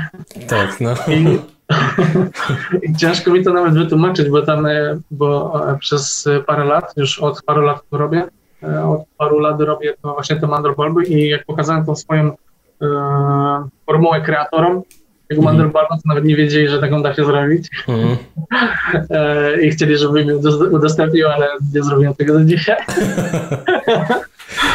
Oni, ciągle, oni mają ciągle tam dział, wiesz, 10 osób w swojej firmie i próbują to odtworzyć. Tak. Więc, e, ale pewnie ktoś kiedyś w końcu do tego dojdzie, ale nie traktuję tego jako jakoś tam tajemnej wiedzy, więc mm. myślę, że w miarę czasu w przyszłym roku może zacznę również robić tutoriale, w miarę jak będę miał wolnego czasu. Myślę, że teraz będę miał trochę wolnego czasu, ale przeskoczyłem właśnie na ten projekt i kurde, takie mamy deadline, że nawet to nie jest na poziomie film, bo kiedyś mieliśmy do zrobienia film przez, w ciągu roku, potem się to zaczęło zmniejszać, zmniejszać, potem było pół roku, teraz już mamy, mamy tygodnie, żeby, e, do, żeby zrobić finalne ujęcie. Także nie jest to proste. Jest to, jest mhm. presja, jest to trochę stresu, ale z tym stresem da się, da się nauczyć ten stres um, opanować. No. Jakie, jakie, jakie masz e, techniki? No, no co, przestać pracować. Poza pracą tworzę sobie muzykę. Mhm. Grałem też przez kilka lat na fortepianie i gitarze, także tworzę sobie też muzykę osobno, ale też tego nie pokazuję traktuję to wszystkie te, te dziedziny, te, te, robienie tych science fiction konceptów, jakie takie rozluźnienie. Zazwyczaj też staram się wyjść a, z żoną na spacery, pomagają uspokajać. e, obejrzeć sobie jakieś filmy, to też pomaga. Obejrzeć sobie jakieś filmy, zobaczyć jak inni pracują. Lubię oglądać tutoriale, żeby się czegoś nowego nauczyć. myślę, że to też mi jakoś poszerza, poszerza horyzonty pozwala jakoś tak się odmurzyć. Do odmurzenia to też uprawiam transportu. No. Staram się robić wszystko, a czasu na to starcza, to nie no, no, no. Bo tak, też tak. słucham czasami wywiadów i tam ludzie się skarżą, że mają tam na te art bloki i sobie czasami myślę, kurde, ja nawet na to nie mam czasu. No. Żeby mieć art bloki. Jak, jak tak, kończę tak. to, to biorę aparat, wychodzę na zewnątrz, cieszę się pogodą. No myślę, że naj, najtrudniejsze chyba dla takich ludzi jest wyrobienie sobie swojego, e, swojego takiego, swoich nawyków, mhm. że, że tkwią w pracy, tkwią w pracy, chcą osiągnąć, osiągnąć, osiągnąć jakiś cel, ale myślę, że czasami warto odpuścić i, i sobie zrobić jakąś dłuższą przerwę, odmurzyć się, albo zająć się totalnie czym innym, na przykład jak tworzenie muzyki, całkiem innym hobby. Myślę, mhm. że odrywanie się od pracy i poszukanie inspiracji w czymś innym chyba najbardziej pomaga. Przynajmniej mi. Czytanie książek też bardzo lubię czytać. Science fiction, bo e, na weselu, na weselu dostaliśmy masę książek, bo sobie zażyczyliśmy, mhm. więc mam trochę do czytania. Ja lubię sobie poszerzać horyzonty. Tak. Czytać psychologii, no, takie rzeczy niezwiązane. Im więcej się wie, to tym bardziej się poszerza, poszerza horyzonty, tym bardziej się ta mhm. rozbudowuje. Takie rzeczy nie, niekoniecznie związane z zawodem potem okazują się, że są. W tak. jaki sposób można to zaaplikować, nie? No, dokładnie. Mamy, mamy naprawdę taką różnorodność chłopaków, ludzi u nas e, w branży, że każdy zajmuje się czymś innym. Nawet mamy DJ-a. Nie mieliśmy DJ-a, już nie pracujemy. Tiesto. Tiesto no. przebranżowił się. Dokładnie. A o tym kiedyś opowiadał, bo, bo myślałem, że będę właśnie fotografem na tych eventach do końca życia. Mhm. Ale potem naszła, e, nadeszła era lustrzanek i wszyscy zaczęli mieć lustrzanki, więc to już nie miało sensu. A wtedy jeździłem, jeździłem do Holandii na te koncerty masakrycznie duże, po 40 tysięcy ludzi, teraz już takich raczej nie będzie. Także przeżyłem już swoje, nauczyłem się jak obsługiwać aparat w każdych warunkach i, i to właśnie było takie pokłosie, właśnie taka, taki miks tych wszystkich doświadczeń, które złożyły się na to, że jestem teraz made painterem. Mm-hmm. Mogę po prostu e, pracować od, od początku ujęcia, od jego planowania do samego końca. Dlatego no, i wiem, wiem po prostu, czego się uczyć na kolejne miesiące i co rozwijać. No, ale jest tylko to związane z tym, że pracuję w tej firmie i wiem, co my będziemy robić. Także ciężko doradzić komuś, kto dopiero zaczyna, bo e, to się nie w takim sensie, że nie wiem, tylko najlepiej się określić, co chciałby ktoś robić dokładnie, w jakiej firmie w jakim zakresie i wtedy można doradzić komuś, jakich programów powinien się uczyć, do kogo się zwrócić. Myślę, że takie osoby zwrócą się personalnie na ArtStation nawet. Dużo ludzi do mnie pisze na ArtStation e, o pracę, jak tam, co myślą o ich prackach. Że jest to fajne, ale, ale, ale rzadziej się to zdarza, bo myślę, że teraz już każdy chce być koncertartystą. E, szczerze powiem, że rynek jest chyba już trochę za bardzo przesiąknięty tym i nawet moim kolegom seniorom jest mm. ciężko znaleźć pracę bo, Tylko koncept artysta. Dokładnie. Bo wtedy pracujesz głównie w preprodukcji, a w postprodukcji to już jest masa ludzi do tego. W sumie każdy u, u mnie w departamencie potrafi robić koncepty. Hmm.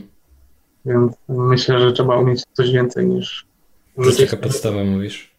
Tak.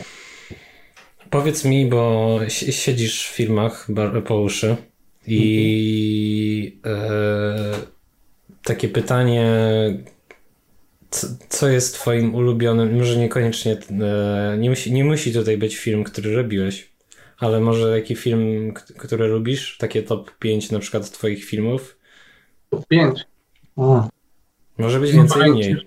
Sztampowo oczywiście Matrix, ale mhm. chodzi bardziej nie o fabułę, tylko o kamerę. Myślę, że bardzo mi się Mr. Nobody, jeśli chodzi o, o, o fabułę. Taki stary film jest jednym z moich ulubionych. I przez Apokalipsy, taki ześwirowany, bardzo lubię. No jeśli chodzi o, o określenie się, co lubię, a czego nie, to myślę, że mam takie bardziej rozszerzone horyzonty i nie lubię się szufladkować w jakimś jednym danym gatunku. Myślę, że Oscarowe filmy są bardzo fajne, e, godne uwagi do obejrzenia i ja staram się mieć takiego jednego top 3 albo top 5 i, i bazować na tym swoich, swoich inspiracji, bo myślę, że to jest chyba trochę zgubne, jeśli chodzi o, make, o zawód make paintera. Myślę, że to bardziej miałoby sens, gdybym robił stricte concept art. Wtedy bym ci powiedział, o ten, ten film, ten reżyser, bo jest niesamowity, bo e, nie powiedzieć, a tak, bo bo z reguły ci właśnie koncertartyści starają się odtworzyć mniej więcej ten sam styl i bazować się na tym.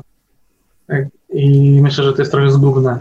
Ja dla mnie bardziej inspiracją, albo nie wiem, e, jeśli już odbiegając od filmu, bardziej inspiracją jest natura i wycieczki i doświadczenie różnych scenerii, na przykład jak światło działa na przykład w lesie, jak, jak zrobić zdjęcie, żeby po prostu wyglądało naturalnie dla mnie to jest największą inspiracją. A jeśli chodzi o filmy, mogę obejrzeć wszystko. Teraz Netflixa katuje i yy, mam takie skrzywienie, że, że, że jak mam taką schizę, to patrzę się, jak coś było zrobione i myślę na sobie, jak to było zrobione lub jakbym to zrobił lepiej. Także no pod takim kątem mogę to e, chyba opowiedzieć. No, no, no. Bo to e, patrząc na starsze filmy też jakby z twojej perspektywy wydaje mi się, że to może być tak, że teraz jest więcej rzeczy możliwych, nie też. Powiem ci, że na przykład jak ostatnio sobie... większe, nie? Coraz bardziej są i tak dalej, nie? Większe tak. wyzwania, nie? No tak, ale powiem ci, że jak ostatnio sobie przypomniałem, przypomniałem z żoną czas apokalipsy, sobie uświadomiłem, jak niesamowite wtedy były efekty specjalne, że wszystko rozwalali i, i to nie było 3D. Obecnie myślę, że był ten moment, e, dalej jest ten moment, kiedy wszystko starają się zrobić w 3D i widzi się ten spadek jakości. Dlatego te stare filmy się nam tak bardzo podobają. Kiedyś po prostu był ten kunszt kamery, mojego punktu widzenia, że wszystko było zaplanowane, były te wybuchy, rozpierdziucha i nagrali to za jednym podejściem. Teraz po prostu do samego końca, do samego końca, nawet tydzień przed oddaniem ujęcia do reżysera, to oni jeszcze będą potrafili poprawiać efekty, wybuchy. No i moim zdaniem nie wygląda to supernaturalnie. Jest to taki, jest to zamiana, zamiana jakości na efektywność. Na przykład w tym sensie, że nie chodzi o to, żeby to jak najlepiej, tylko po prostu, żeby w ogóle tą ideę stworzyć, na przykład mm -hmm. jakąś najbardziej głupkowatą, ale żeby tylko ją zrobić w jakimś tam określonym czasie. Mhm, Myślę, że mhm. kiedyś filmy trwały dłużej, było więcej planowania, wiesz, budowanie tych setów. Kosztowały więcej te filmy, ale do nich się super wraca. Często się wraca do nich przyjemnością. A teraz mm szczerze, że jak oglądam te filmy, to obejrzę raz i, zapomnę w ogóle. To to jest y, być może po prostu kwestia takiego jakby zdecydowania, nie? Takiego, hmm. Takiej konkretnej e, decyzji, e, pociągnięcia, nie? Mhm. E, być może, z, nie wiem, chyba ze strony reżysera, że, że, że to ma być tak i twarda ręka jest i koniec. Tak. I Myślę, jakby... że po części jest to też wina superwizorów, że oni sobie mhm. mają takie wymagania, bo chcą pokazać reżyserowi, że to, to się da zrobić. Mhm, Bo mhm. czasami mamy takie ujęcia, że sami się zastanawiamy, no kurde, no. to, to chcą zrobić takim a takim czasie. No i wiesz, wtedy jest ten spadek jakości, no bo szczerze moglibyśmy zrobić wszystko na super, super, super realistycznym poziomie, tylko po, po prostu nie ma czasu. Mhm, jak, jak, pokażemy klientowi, że damy radę zrobić taki a taki environment w tym a w tym czasie, no to kolejny film na pewno będzie w tych samych y, ramach. Na pewno będą wymagali tego samego przy kolejnym projekcie. No i tak się to właśnie ciągnie. Mamy takie masek e, wymagają super realistycznej jakości, a kurde, ani sprzętu nowego nie mamy, ani jakichś mega programów, które będą rozwiązywać te problemy w, że, wiesz, w no time. Nie mamy tego, więc tu właśnie się rozchodzi o to całe doświadczenie, jak zaplanujemy ujęcie, jakie jest moje doświadczenie, jakie jest mojego kolegi doświadczenie, jak się razem zgramy jako zespół, jak nam to wyjdzie przez cały czas, e, przez cały czas trwania tego ujęcia. No jest masa tych czynników obecnie i taki jest przemiał, że może to być super stresujące dla, dla tych, co dopiero wchodzą do branży. I myślę, że właśnie przed tym bym chciał bardziej e, tych nowych juniorów ostrzec, że przed że trzeba się non-stop uczyć, że nie można być pewnym, że w jednej firmie się zostanie non-stop. Trzeba mieć ten plan B. No wiem, że niektórzy nie mają warunków, no, szczególnie w Polsce. Ja też sam nie miałem lekko na samym początku, bo jestem ze wsi, ale, ale dałem radę. No, nie będziemy się tam rozwodzić albo użalać nad czymś, ale skoro ja dałem radę 10 lat temu, a teraz jest wszystko. Po prostu da się wszystko nauczyć, więc jeśli ktoś mi powie, że czegoś tam nie umie, jakieś jakichś podstawowych rzeczy, to, to temu nie Będziesz zdziwiony. Dokładnie. Eee, dobra, bo powiedziałeś, że pół godziny już minęło. Chyba będziemy kończyć, prawda? Czekaj, przeczytam.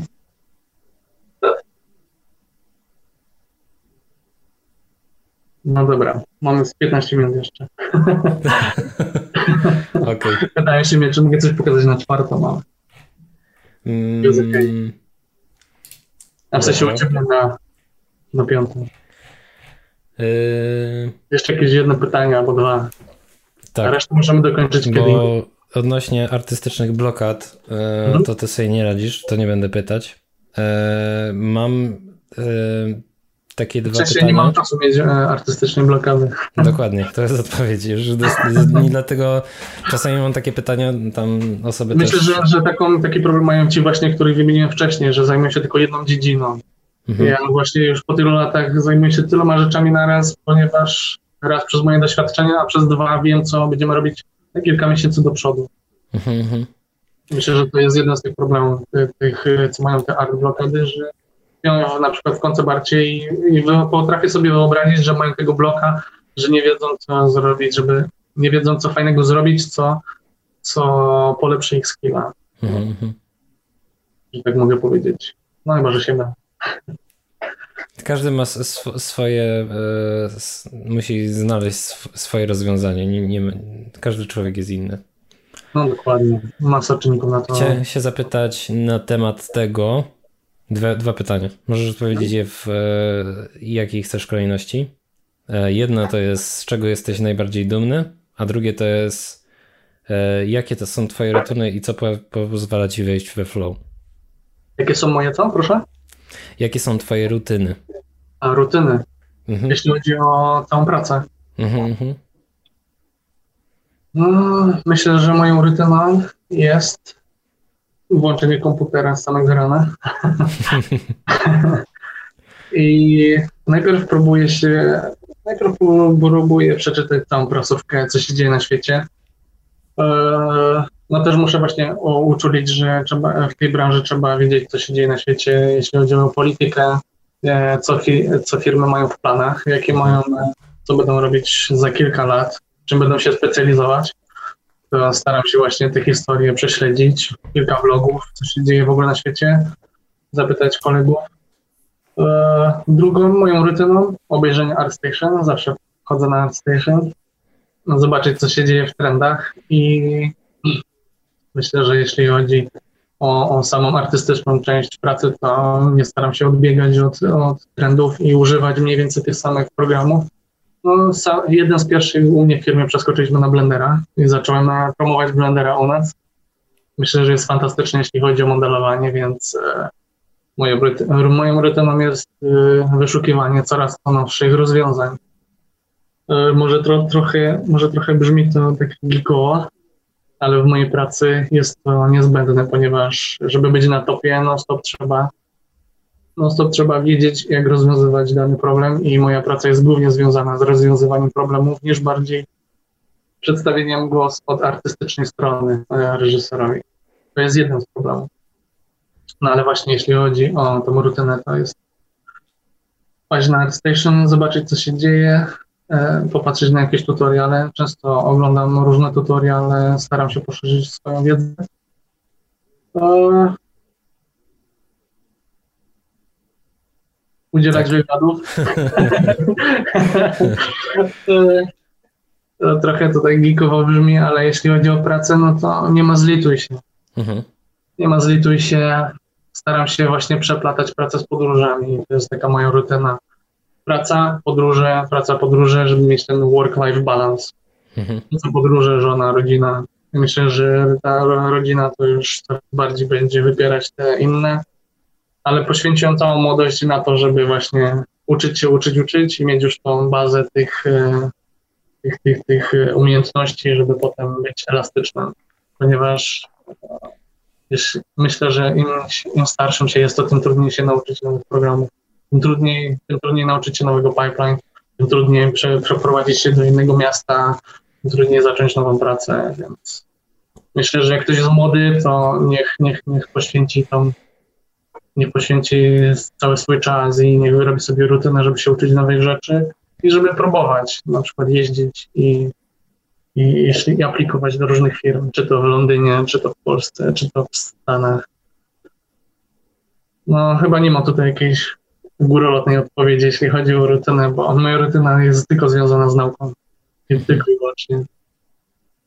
No i myślę, że przez dzięki temu dzięki temu e, da, dzięki temu dane mi było wytrzymać tutaj 8 lat. Wszystkie kryzysy, które były poprzednio, wszystkie zwolnienia przetrwałem.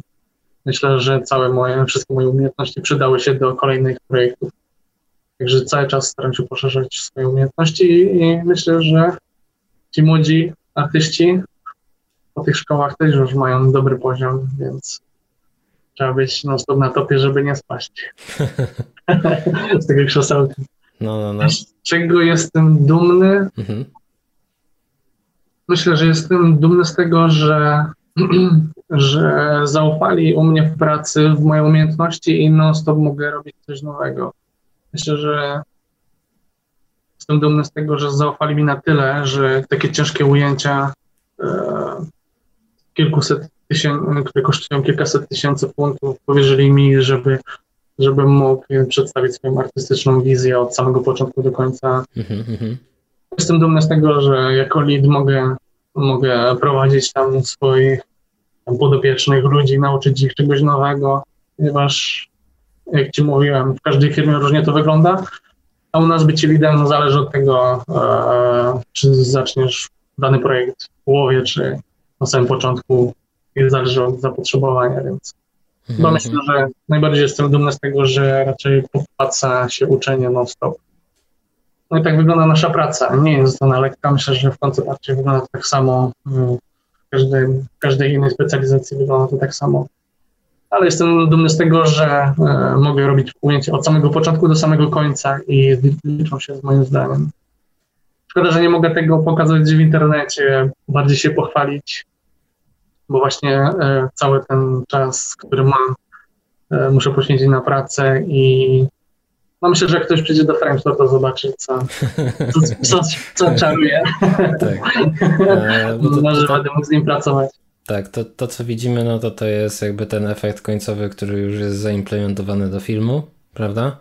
Tak. A ty zajmujesz się jakby po, powiedzmy od samego początku, czyli jakieś mogą być nawet koncepty na początku Mhm. do i to wszystko się tam zmienia jeszcze w międzyczasie i potem jest to Dokładnie. faktycznie finalne ujęcie, nie? Tak Dokładnie. tam na przykład gdzieś przy jednym ujęciu napisałeś, że zrobiłeś jakieś e, tło, a potem to zostało tak przyciemnione, że widać tylko odbicie w wodzie, nie? No też są takie sytuacje. To z takich rzeczy nie jestem dumny. No, no, no. Ale no jakby chodzi mi o to, że jakby my tego nie widzimy, ile tam wchodzi pracy, a potem jakby widzimy odbicia, nie? W wodzie tylko Tak. tego twojego środowiska, czy coś w tym stylu. nie? No właśnie, no pracy jest właśnie w tym tak dużo, że bo nie, chciałbym tylko powiedzieć, żeby ci młodzi artyści nie zrozumieli źle, że na przykład Mike Painterzy albo ludzie z branży seniorzy nie, nie odpowiadają im po prostu. Nasza praca zajmuje tyle czasu, że 80% moich kolegów seniorów całą resztę poza pracą poświęca tylko rodzinie. No albo tak, poświęca na chill out. No i też trochę naukę. Więc, no bo to też są ważne rzeczy, nie? No, także chyba wyrozumiałość to jest, e, to bym prosił o taką wyrozumiałość, żeby nie myśleć sobie o jakiej Julas nie odpisał mi. Przez ostatnie pół roku. Tak. A to je, dobrze pół roku to tylko jeden projekt przecież. No tak, ale pracy dużo. No. No tak, dla osób młodszych e, to wydaje się, że 5 miesięcy to jest długo, a dla osób Bardzo, bardzo, bardzo seniorów to, to jest e, jedna rzecz. Dokładnie. Mamy trzy ujęcia i mamy miesiąc na ich zrobienie, a jesteśmy dopiero w połowie. no. No właśnie. Przeciąga się ten czas. Mniej się patrzy tak na godziny, nie? Dokładnie. Dziękuję Ci bardzo, bardzo i tam powodzenia z, z wszystkim. E, Ja tobie również. Następnym razem ja ciebie wypytam o rzeczy. Ja się No. rozgadałem. tak. Może mi E, głos będę. no i powodzenia teraz w tym, co teraz będziesz robić, bo, bo masz jeszcze trochę pracy dzisiaj do zrobienia, więc No, musimy coś pokazać. Tak, Każdym razem. tak jest. Także no. Dziękuję, dziękuję bardzo za, za Twój czas i, i do słyszenia na Facebooku tam. Powiesz Dokładnie. wtedy, zobaczymy jak się tam będziesz mieć czas, może w przyszłym roku albo z... coś Albo szybciej. Tak, albo szybciej, to wtedy zgadzamy się na kolejną część. Dobra. Dzięki. Dobra, to dzięki Cześć. wielkie, do zobaczenia, cześć.